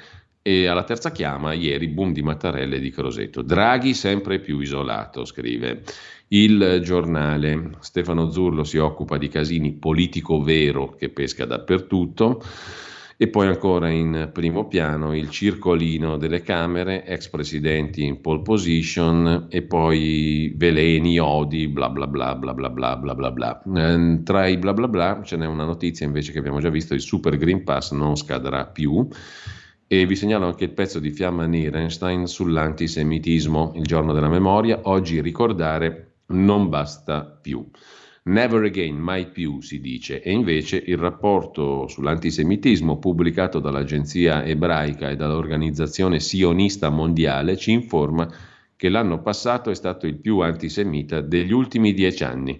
Questo non ci potrà distrarre dal concentrarci con dolore sul destino dei nostri cari uccisi, torturati, deportati, tutti ripetiamo in loro ricordo mai più, scrive Fiamma Nierenstein, e invece le violenze fisiche contro gli ebrei occupano un terzo degli incidenti, almeno 10 al giorno. Il resto sono danni, dissacrazioni, vandalismi, minacce, stelle di Davide strappate dal collo, kippah che volano. Agli ebrei non servono i buoni sentimenti, ma azioni in difesa di se stessi e in difesa di Israele, perché c'è poco da dire. L'antisemitismo mascherato, o antiebraismo per essere più precisi, mascherato sotto il nome dell'antisionismo o dell'ostilità allo Stato di Israele, essere antisionisti significa essere anti-ebrei, soprattutto, eh, semplicemente, molto semplicemente. Poi qualcuno la indora la pillola in varie maniere, ma la sostanza è quella, secondo secondo molti mh, ebrei stessi e anche secondo me personalmente. Comunque, mh, al di là di questo, mh, c'è ancora da segnalare in prima pagina la crisi nel Regno Unito sul giornale. Johnson mentì, ma il Premier non si dimette. Noi andiamo a vedere in rapidissima successione anche le altre prime pagine. Il giorno, quotidiano nazionale, lo vediamo subito, giorno nazione, resto del Carlino la foto d'apertura è dedicata al ragazzo fiorentino Simone Benvenuti, 23 anni, morto dopo essere stato ricoverato in ospedale per piastrinopenia a causa dei protocolli anti-Covid. I familiari non l'hanno potuto salutare. Regole Covid senza pietà. A 23 anni muore da solo in ospedale per la burocrazia antivirus. Strazio della madre. È inumano, dice la donna, ci hanno vietato l'ingresso. Questo a Firenze mentre pochi nomi sono rimasti per la Presidenza della Repubblica. Oggi si fa sul serio, scrive il quotidiano nazionale, notte di veti e trattative, questa mattina alle 11 la chiama, il quorum scende al 50%, coalizioni spaccate, si ragiona su Casini, il centrodestra ragiona su Casini, siamo a posto, il PD è in stand-by, i 5 Stelle dicono nessun veto, le altre opzioni Draghi, Cartabia, Cassese, Mattarella bis. A posto siamo veramente. Mentre dal giorno passiamo rapidamente al mattino di Napoli, prima pagina del quotidiano napoletano di Caltagirone è dedicata al Quirinale, ma c'è anche a Ponte il nuovo mh, aspirante alla nuova Alitalia, crociere trasporti cargo, MSC, cioè la società di shipping di Aponte, crescerà con gli aerei ITA. C'è anche un'altra intervista ad Aponte che vedremo dopo mentre sempre dalla prima pagina del mattino di Napoli la truffa delle finte dosi di vaccino per 150 euro. I vaccini spruzzati nell'ovatta, due gli arresti. Finte fiale di vaccino e tangenti in un perverso accordo tra operatori sanitari e incalliti Novax, scrive il mattino di Napoli azioni simulate di vaccinazione per far risultare la regolarità di singole posizioni e poi accedere ai Green Pass. Accadeva a Napoli nel lab vaccinale della Fagianeria. Due infermieri incastrati dalle telecamere, tra i clienti anche alcuni professori. I vaccini venivano spruzzati nell'ovatta, non nella vena del vaccinando. Ancora a Napoli inserzione shock, aspirante receptionist, manda la foto in costume perché poi risponderai al telefono in costume naturalmente. Cercasi receptionist per la nostra azienda, ma nella richiesta di informazioni serviva una foto in costume scoppia la polemica a Napoli per l'offerta di lavoro di un'azienda del centro direzionale. Dal mattino passiamo al suo gemello caltagironiano, il messaggero di Roma, che mette in apertura naturalmente il Quirinale, i partiti verso l'accordo, eccetera, eccetera, e poi le grandi infrastrutture, l'utilizzo del PNRR, che ne facciamo? Il pezzo di Giuseppe Roma. Elena Cattaneo, senatrice a vita, parla della dedizione del Presidente alle istituzioni, sono le doti necessarie, queste qui, della dedizione alla Costituzione in primis, e poi la stretta sul super bonus, cambia la norma sui crediti ceduti in vista modifiche al divieto di passaggi plurimi. Neanche il tempo di pubblicare il provvedimento in Gazzetta Ufficiale già si annunciano modifiche alla stretta sulla cessione dei crediti del super bonus 110%. Nel mirino il divieto di cessione plurima che potrebbe slittare, si rischia la bocciatura in sede di Unione Europea. Dal messaggero passiamo al tempo di Roma, il quotidiano diretto da Franco Becchi, apre con la foto di Casini, la foto di Draghi. Il piacione contro il secchione. Da ieri trattative serie, prova Casini, con mal di pancia nei poli, altrimenti ce la fa Mario Draghi. Intanto scrive Francesco Storace, Salvini avvisa tutti, sono buono, ma non fesso. Chissà con chi ce l'aveva ieri Matteo Salvini all'assemblea dei suoi elettori alla vigilia del quarto scrutinio. Evidentemente c'è chi cuce e c'è chi scuce. Tutti noi vorremmo non assistere più a uno spettacolo indecente, scrive Storace, messo in scena soprattutto da sinistra. L'avviso di Matteo Salvini, io sono buono ma non fesso, sia finalmente il popolo a votare al prossimo giro, però dopo la riforma costituzionale, mentre il leghista cuce c'è chi scuce, è diventato un circo di cui vergognarsi, scrive Storace, notizie fatte girare ad arte dalla sinistra, smentite per ingannare l'avversario con cui ci si deve confrontare e l'alleato con cui si deve marciare. Tutto questo allontana il popolo dalle istituzioni, scrive Francesco Storace, con un po' di moralismo, diciamo così, nel giudizio sulla politica. Intanto Grillo e Di Maio sono le spine nel fianco di Giuseppe Conte. E per quanto riguarda l'Istituto Superiore di Sanità, soltanto un morto su quattro in terapia intensiva, i dati nascosti sul Covid, la maggioranza non era grave per il virus, ma per altri motivi. Pensa un po'.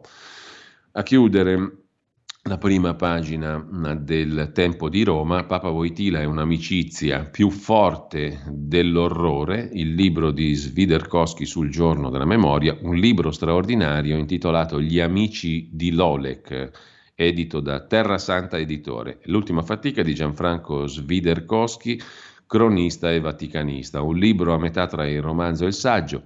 Vi si narra di una comune storia di amicizia fra ragazzi nati e cresciuti nella Polonia dei primi decenni del Novecento. Un'amicizia destinata poi a trasformarsi in tragedia, scrive il tempo in prima pagina. L'eccidio di Katyn e gli amici di Voitila, fatti inediti su Giovanni Paolo II, riportati nel nuovo libro di Sviderkowski, la storia di un'amicizia mai raccontata, sopravvissuta agli orrori della guerra e ritrovata 50 anni dopo nella città della pace. Il finale lascia aperta la porta alla speranza. I protagonisti del racconto sono quattro, tra cui il futuro Papa Giovanni Paolo II, gli altri sono ebrei. E, mh, mm, torniamo però brevemente al commento d'apertura di Franco Bechis sul Quirinale e su Draghi e Casini. Sono rimasti in campo praticamente solo loro due, scrive il direttore del Tempo. Fumata nera ieri, ancora il Papa non c'è stato, in aula qualcosa si è mosso. Stavolta è stata lontanissima dal quorum anche la scheda bianca, che resta la più votata, ma il più votato è stato l'attuale capo dello Stato Mattarella, 125 voti, il triplo rispetto al giorno precedente.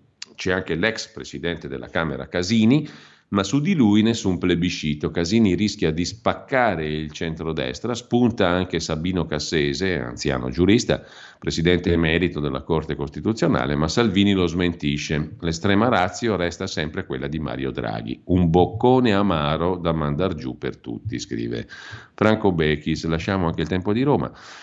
Eh, libero, non so, non mi ricordo, forse non l'abbiamo ancora visto, vediamolo subito, la prima pagina del quotidiano diretto da Alessandro Sallusti, l'ultimo ricatto, poi più Casini che Cassese, il PD minaccia, Salvini media. Enrico Letta boccia i candidati di centrodestra per il Quirinale, se passano, ha detto il segretario del PD, lasciamo il governo.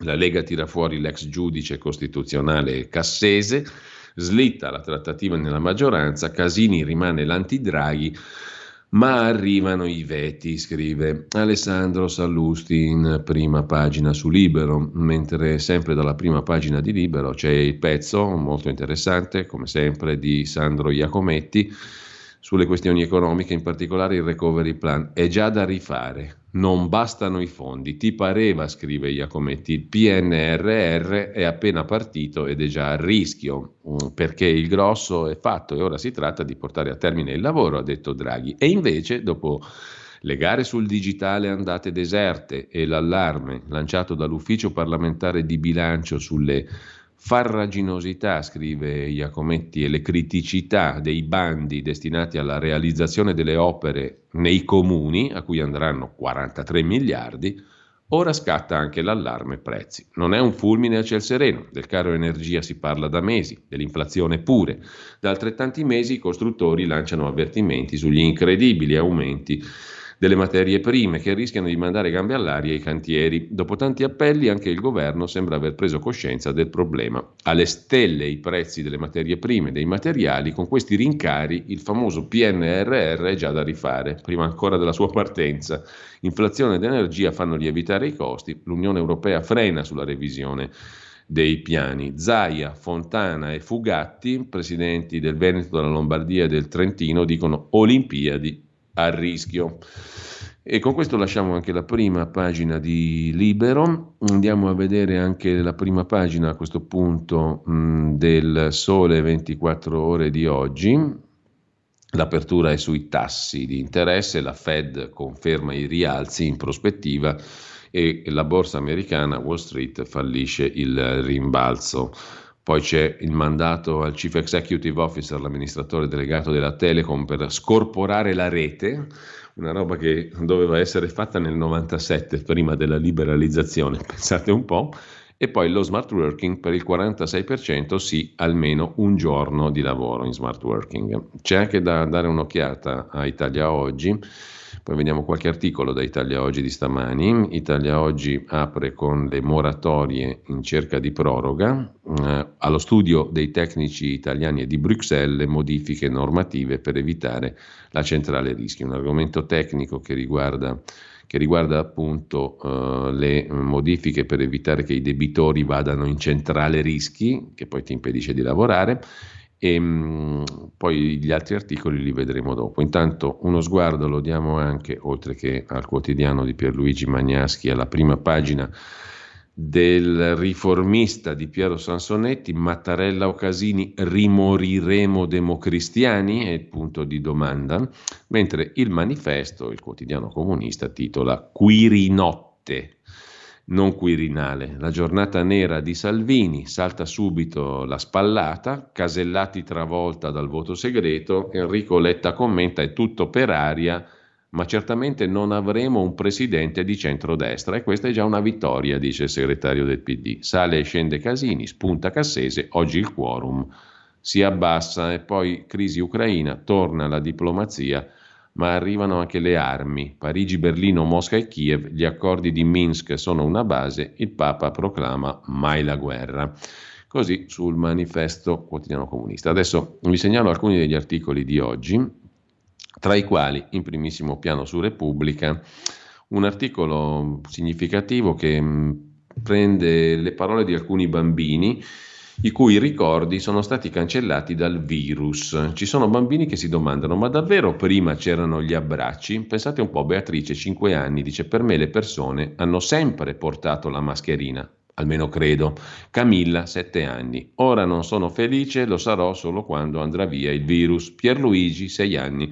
Proprio non mi ricordo com'era il mondo prima del Covid. Le paure e i rischi dei bambini e gli esperti commentano, occorre spiegare che prima c'era un altro mondo e che domani tornerà. Sono ottimisti questi esperti.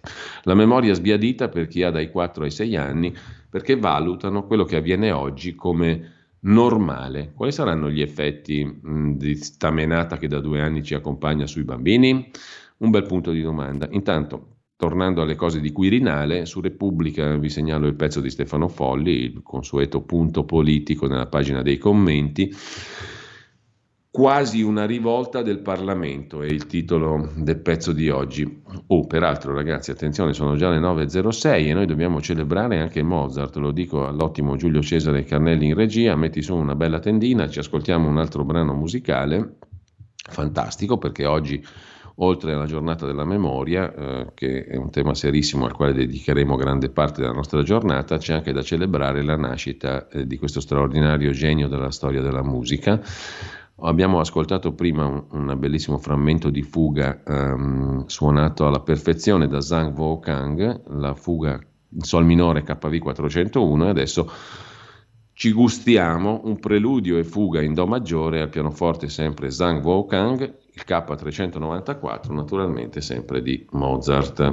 Tra qualche minuto poi ritorniamo in onda e alle 9.30 la scuola di magia con Claudio Borghi Aquilini.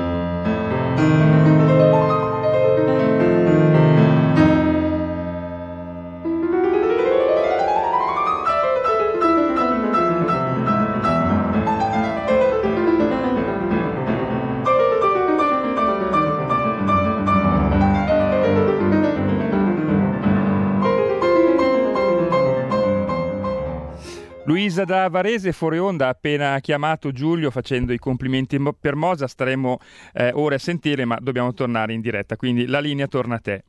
Sì, ma avremo modo di sentire, se ce la facciamo, anche altri due pezzi eh, fantastici, meravigliosi del genio di Salisburgo, ovvero la celebre aria La regina della notte, dal flauto magico, e poi se ce la facciamo mh, Lacrimosa dal Requiem, anche questo è un brano celeberrimo interpretato, c'è un'interpretazione magnifica del coro del King's College di Cambridge, l'Academy of Ancient Music. Eh, Giulio, se sei d'accordo, alle 9.30 prima di Claudio Borghi e poi in chiusura alle 10.30. Assolutamente sì, mi sembra ottimo il calendario musicale. Intanto torniamo alla rassegna stampa con Repubblica che dedica due pagine, Simonetta Fiori, le cura alle voci della Shoah, ma voci nel senso proprio voci, voci di coloro che hanno passato l'orribile esperienza del rastrellamento, del ghetto e dei lager, in alcuni dischi in vinile, le testimonianze orali di sei sopravvissuti. Furono raccolte nel 1955, la scoperta a Roma. C'è anche la foto di questi vinili molto bella su Repubblica, nelle pagine di cultura, pagina 28 e 29. All'epoca non c'era un'elaborazione pubblica della memoria e il ricordo si viveva nel privato. I racconti colpiscono per la loro freschezza, si direbbe persino per l'inconsapevolezza del luogo. Gli audio con le testimonianze dei sopravvissuti sono disponibili e poi a questo punto segnalo alla regia questo sito, sul sito appunto cdec.it, è il sito della fondazione appunto CDEC, cioè Centro di Documentazione Ebraica Contemporanea. Sul sito cdec.it ci sono gli audio con le testimonianze dei sopravvissuti. Magari riusciremo anche ad ascoltarle queste testimonianze nel corso della giornata. È un'iniziativa pregevolissima questa di cui Repubblica dà meritevolmente conto. Le incisioni sono rimaste nascoste nel centro di documentazione ebraica. Secondo gli storici si tratterebbe dei più antichi attestati dell'Olocausto. Ti chiedo Giulio Cesare se c'hai sotto mano il computer, naturalmente se possiamo andare subito al volo su questo sito e magari cominciare ad ascoltare una di queste voci. Sono testimonianze importantissime anche per evitare di dire fregnacce oggi, stupidaggini colossali oggi nel 2022 a distanza di anni da quei fatti. Queste sono le testimonianze orali di sei sopravvissuti. Il sito è cdec.it, il sito della fondazione CDEC, Centro di Documentazione Ebraica contemporanea. Se ce la facciamo prima della rassegna stampa, se no nel corso della mattinata e della giornata ascolteremo queste testimonianze. Intanto, a proposito di testimonianze, sulla stampa di Torino, io portata dai nazisti al carcere Le Nuove, dopo 70 anni sono tornata per fare la guida. Parla Adriana Cantore, è stata arrestata dai tedeschi in Val di Susa in seguito a una rappresaglia. A salvarla una suora, Giuseppina, che la fece uscire di nascosto dalla prigione. Nella giornata della memoria, Adriana Cantore aveva un anno quando iniziò l'incubo. Mia madre pesava 38 kg, una suora mi ha fatto fuggire. Ogni volta che passavo vicino al carcere Le Nuove non riuscivo a entrare. Mi ha convinta mia figlia. Così sul dorso torinese della stampa di oggi, mentre sul giornale Fausto Biloslavo da Trieste si occupa della burocrazia del male nei documenti italiani. Dall'archivio storico del comune di Monfalcone emergono documenti di feroce razzismo di regime, del regime fascista italiano, confermare razza ariana per borsa di studio, schedatura razziale sui giovani delle liste di leva cartelloni razzisti disegnati dagli ex carcerati, certificati di razza ariana per le ditte, indagini della finanza sui capitali degli ebrei e sulla purezza dei genitori per iscrivere la figlia alla scuola elementare. La banalità del male, per dirla con Anna Arendt, riguardava purtroppo anche noi italiani, scrive Fausto Biloslavo su Il Giornale. 80 anni dopo le leggi razziali annunciate da Mussolini a Trieste, Fa impressione leggere fogli ingialliti del tempo che, salta, che saltano fuori per caso da una cartellina gialla con l'intestazione Municipio di Monfalcone, a due passi da Trieste, sepolti nell'archivio storico del comune. Tutte comunicazioni ufficiali che il giornale pubblica oggi nel giorno della memoria carta intestata di prefetture, enti locali, forze armate, provveditorati agli studi. Andiamo velocissimamente, intanto a proposito di Shoah c'è sul foglio un articolo di Arcangelo Ferri, Il silenzio alleato sui lager dello sterminio, tutti sapevano, dalla Russia agli Stati Uniti, le complicità dei liberatori con i nazisti. Il 4 giugno del 1942 il generale della SS Klammer parla proprio di un camino per il crematorio, tre anni prima della fine della guerra. Nell'ottobre del 1942 dalla Germania rivelano l'arrivo di ebrei polacchi, cechi, olandesi. Scrive Arcangelo Ferri, seppero e tacquero per molto tempo, fecero finta di non capire o voltarono la testa dall'altra parte, decisero che l'obiettivo era vincere la guerra e che del resto non potevano occuparsi. Per decine e decine di militari, funzionari, diplomatici, spie, politici dei governi alleati, la Shoah fu un film dell'orrore che, fotogramma per fotogramma, si svolgeva sotto i loro occhi, intercettazioni, decrittazioni, rapporti, testimonianze, gli appelli delle organizzazioni ebraiche per fermare lo sterminio. Da subito dopo l'invasione nazista dell'Unione Sovietica a giugno del 1941, per mesi e anni la massa di informazioni prese forma fino a comporre il quadro dell'Olocausto. Certo, nel dicembre del 1942 Stati Uniti e Gran Bretagna, con i governi in esilio dei paesi occupati da tedeschi e italiani, denunciarono lo sterminio in una dichiarazione congiunta, minacciando di farla pagare alla barbara tirannia hitleriana. Troppo tardi. Era già scritto. Pochi presero alla lettera il Mein Kampf di Hitler. Nella copia personale di Himmler compare questo passaggio sottolineato e riferito alla prima guerra mondiale. Se si fossero tenuti sotto i gas 12 o 15 mila di quegli ebraici corruttori del popolo, si sarebbe salvato un milione di tedeschi preziosi per l'avvenire. Il fatto però denuncia oggi questo, dalla Russia agli Stati Uniti, le complicità con i nazisti. Cambiando completamente argomento, Andiamo invece agli altri temi, vi segnalo sulla stampa, così a volo prima delle 9.30, un'intervista al presidente del Friuli Venezia Giulia e della conferenza delle regioni, il leghista Massimiliano Federiga, che dice basta con la burocrazia anti-Covid, ora bisogna tornare alla normalità. È necessario puntare sull'autosorveglianza, isolare i positivi e tracciare soltanto loro, così potremo liberare personale sanitario per la medicina territoriale, dice Federiga.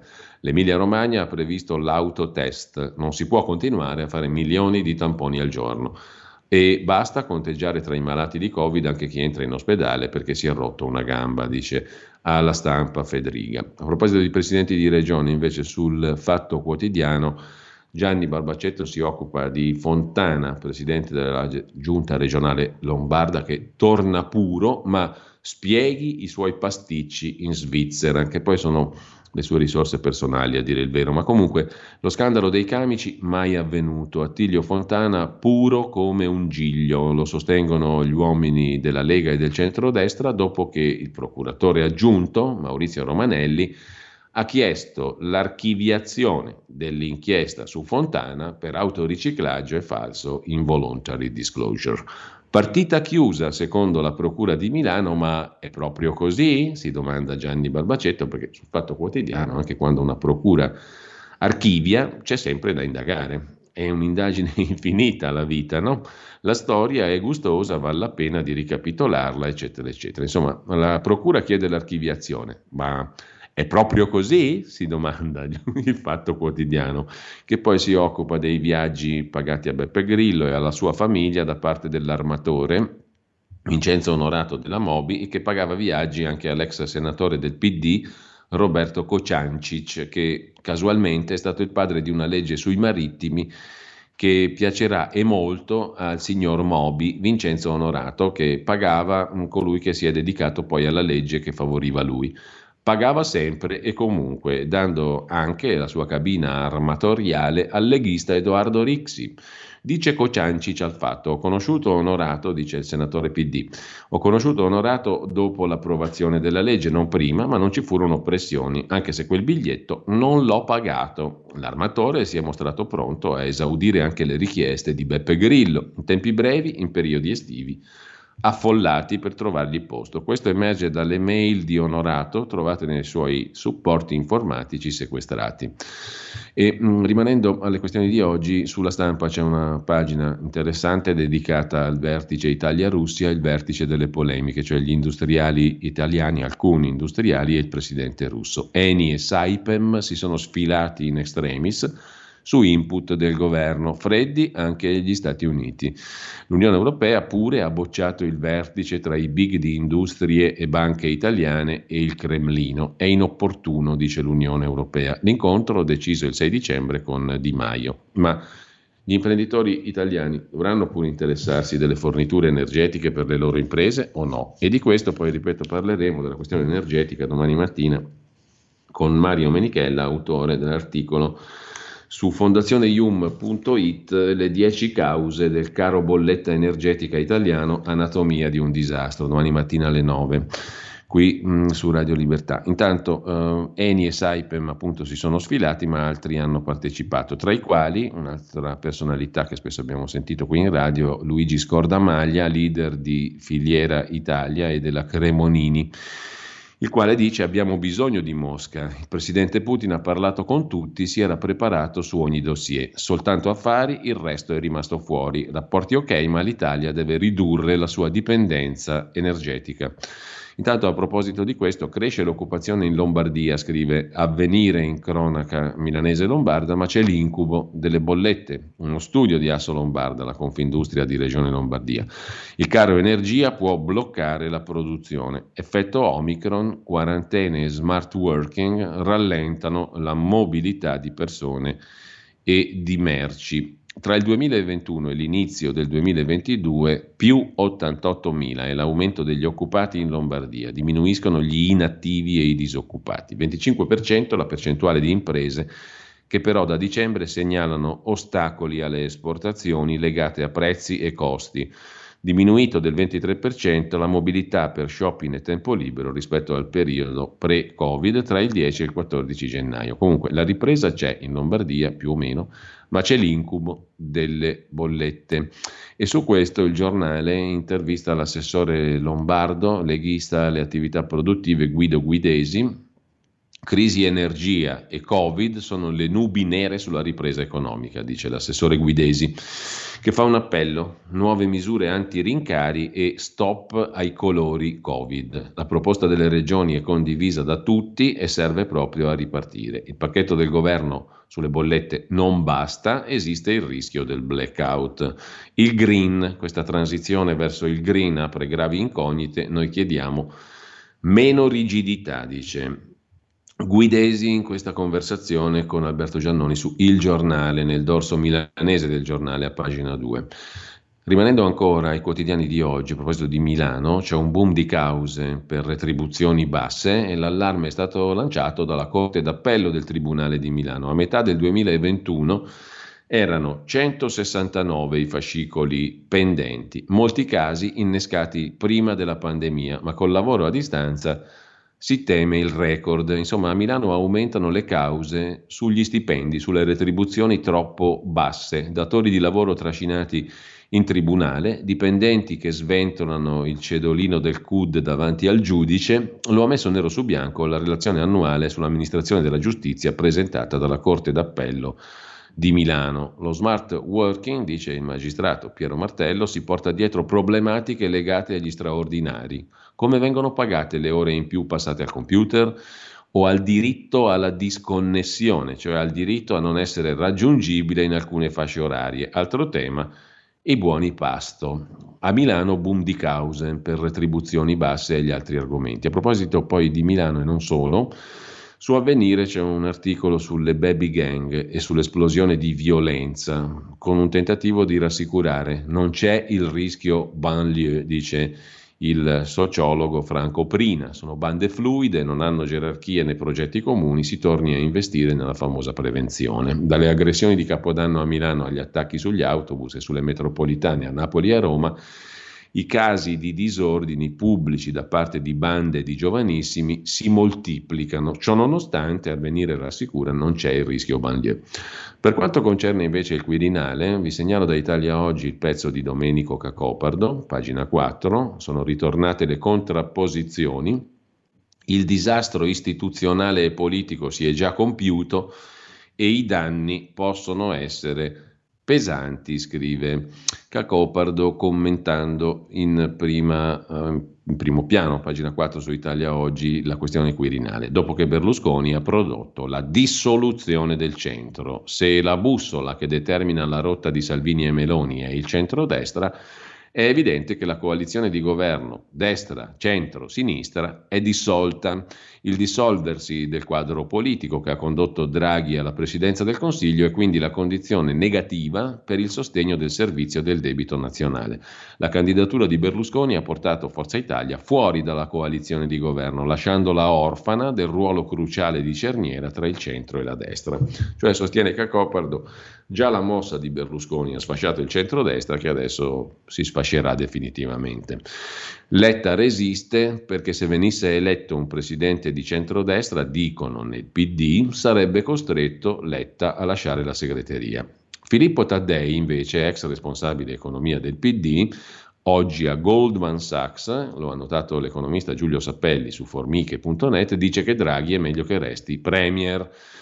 Mai come in questi giorni, ha scritto Giulio Sappelli, mm, la teoria del soft power affronta una delle sue prove più difficili. Potrebbe essere falsificata o confermata. Cosa avrebbero pensato Gaetano Mosca e Vilfredo Pareto se si fossero ritrovati in questa condizione? Ricordate? Il presidente Mattarella questo termine usò per incoronare un governo senza formula alcuna e lo disse pure. Una minoranza organizzata può sempre dominare una maggioranza disorganizzata se possiede una formula politica che convince e costringe gli attori. Era la teoria dell'egemonia di Antonio Gramsci. Ciò che scrisse negli ultimi anni di vita Pareto, sociologo, quando disilluso del misurare matematicamente le cose, abbandonò il delirio della matematica iniziò a distinguere gli umani tra volpi e leoni e di fatto rimise sul tavolo di lavoro Machiavelli e Guicciardini. La fa, diciamo, come sempre molto complessa il professor Sappelli e comunque, secondo eh, l'ex responsabile economia del PD, che guarda caso oggi è alla Goldman Sachs come Draghi, Draghi è meglio che resti Premier, dice Filippo Taddei. Eh, velocissimamente ancora da Italia Oggi, ma um, il pezzo è di atlanticoquotidiano.it, Tommaso De Filippo opportunamente ci ricorda che si ricordano gli ebrei assassinati nella giornata della memoria, ma non quelli che oggi rischiano la morte. Tino Oldani, nella torre di controllo, siamo sempre su Italia Oggi, mm, torna sull'ambiente, sul green e le delusioni climatiche, le chiama così. Ecco Giulio, scusami, ti interrompo solo un istante perché eh, mentre facevi la rassegna ho sentito in preascolto alcune interviste e Beh. ce n'è una Sento, sento, una voce ma non ho capito eh, sì, Giulio, cosa stai parlando. Ehm, mentre facevi la rassegna ho sentito in preascolto alcune interviste ai deportati e ai sopravvissuti. Sono testimonianze. Testimonianze. Sì. Eh, Quelle se, che parlavamo prima. Se sei, se sei, d'accordo, chiudiamo la rassegna con questa a sì. Lazzaro Anticoli. Eh, te la faccio sentire, dura pochi Stiamo minuti. Stiamo parlando, ricordo per chi è all'ascolto, delle prime voci della Shoah. Sono venute fuori in alcuni dischi in vinile, le testimonianze orali di sei sopravvissute. Sono state raccolte nel 1955, erano rimaste nascoste nel centro di documentazione ebraica a Roma. Sentiamo, grazie Giulio. Zaduni katzipor, oyevai chinnam, sametu bevor chayai, vayadu even bi, safu al roshi, אמרתי, נגזרתי, קראתי שמך, השם, מבור תחתיות. Mi diedero la caccia come ad un uccello coloro che senza ragione mi sono nemici. Si consumava la mia vita in una fossa ed essi mi lanciarono addosso delle pietre. L'acqua mi giunse fin sopra il capo, io dicevo, son perduto, invocai il tuo nome, o oh Signore, dal baratro profondo.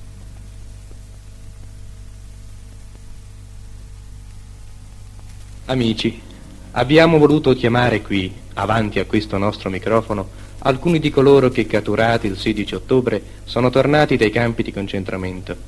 Essi sono qui per ricordare quel giorno a voi, a Roma, e da questo al mondo intero. Con vera titubanza ci accingiamo a sollevare quel velo che copre il ricordo del loro dolore, ma le loro voci semplici, il loro dire spontaneo, sarà come un coro che nulla avrà di personale, di particolare, perché ciò che essi patirono non è la tragedia degli ebrei, ma di tutta la comunità umana, di ogni individuo civile degno di questo nome.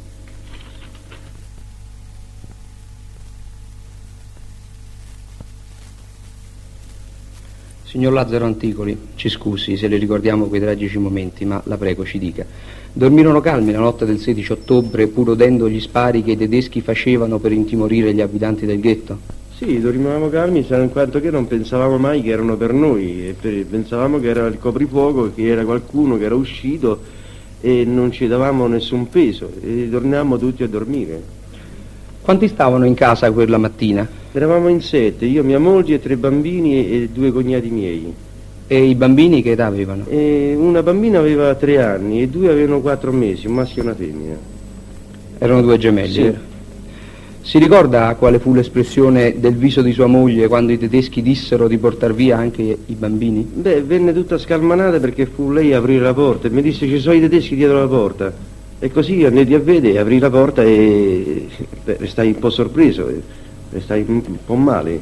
Mi presentarono un documento dove mi chiesero e se io ero il nome di cui era scritto sulla carta, dissi che non c'ero.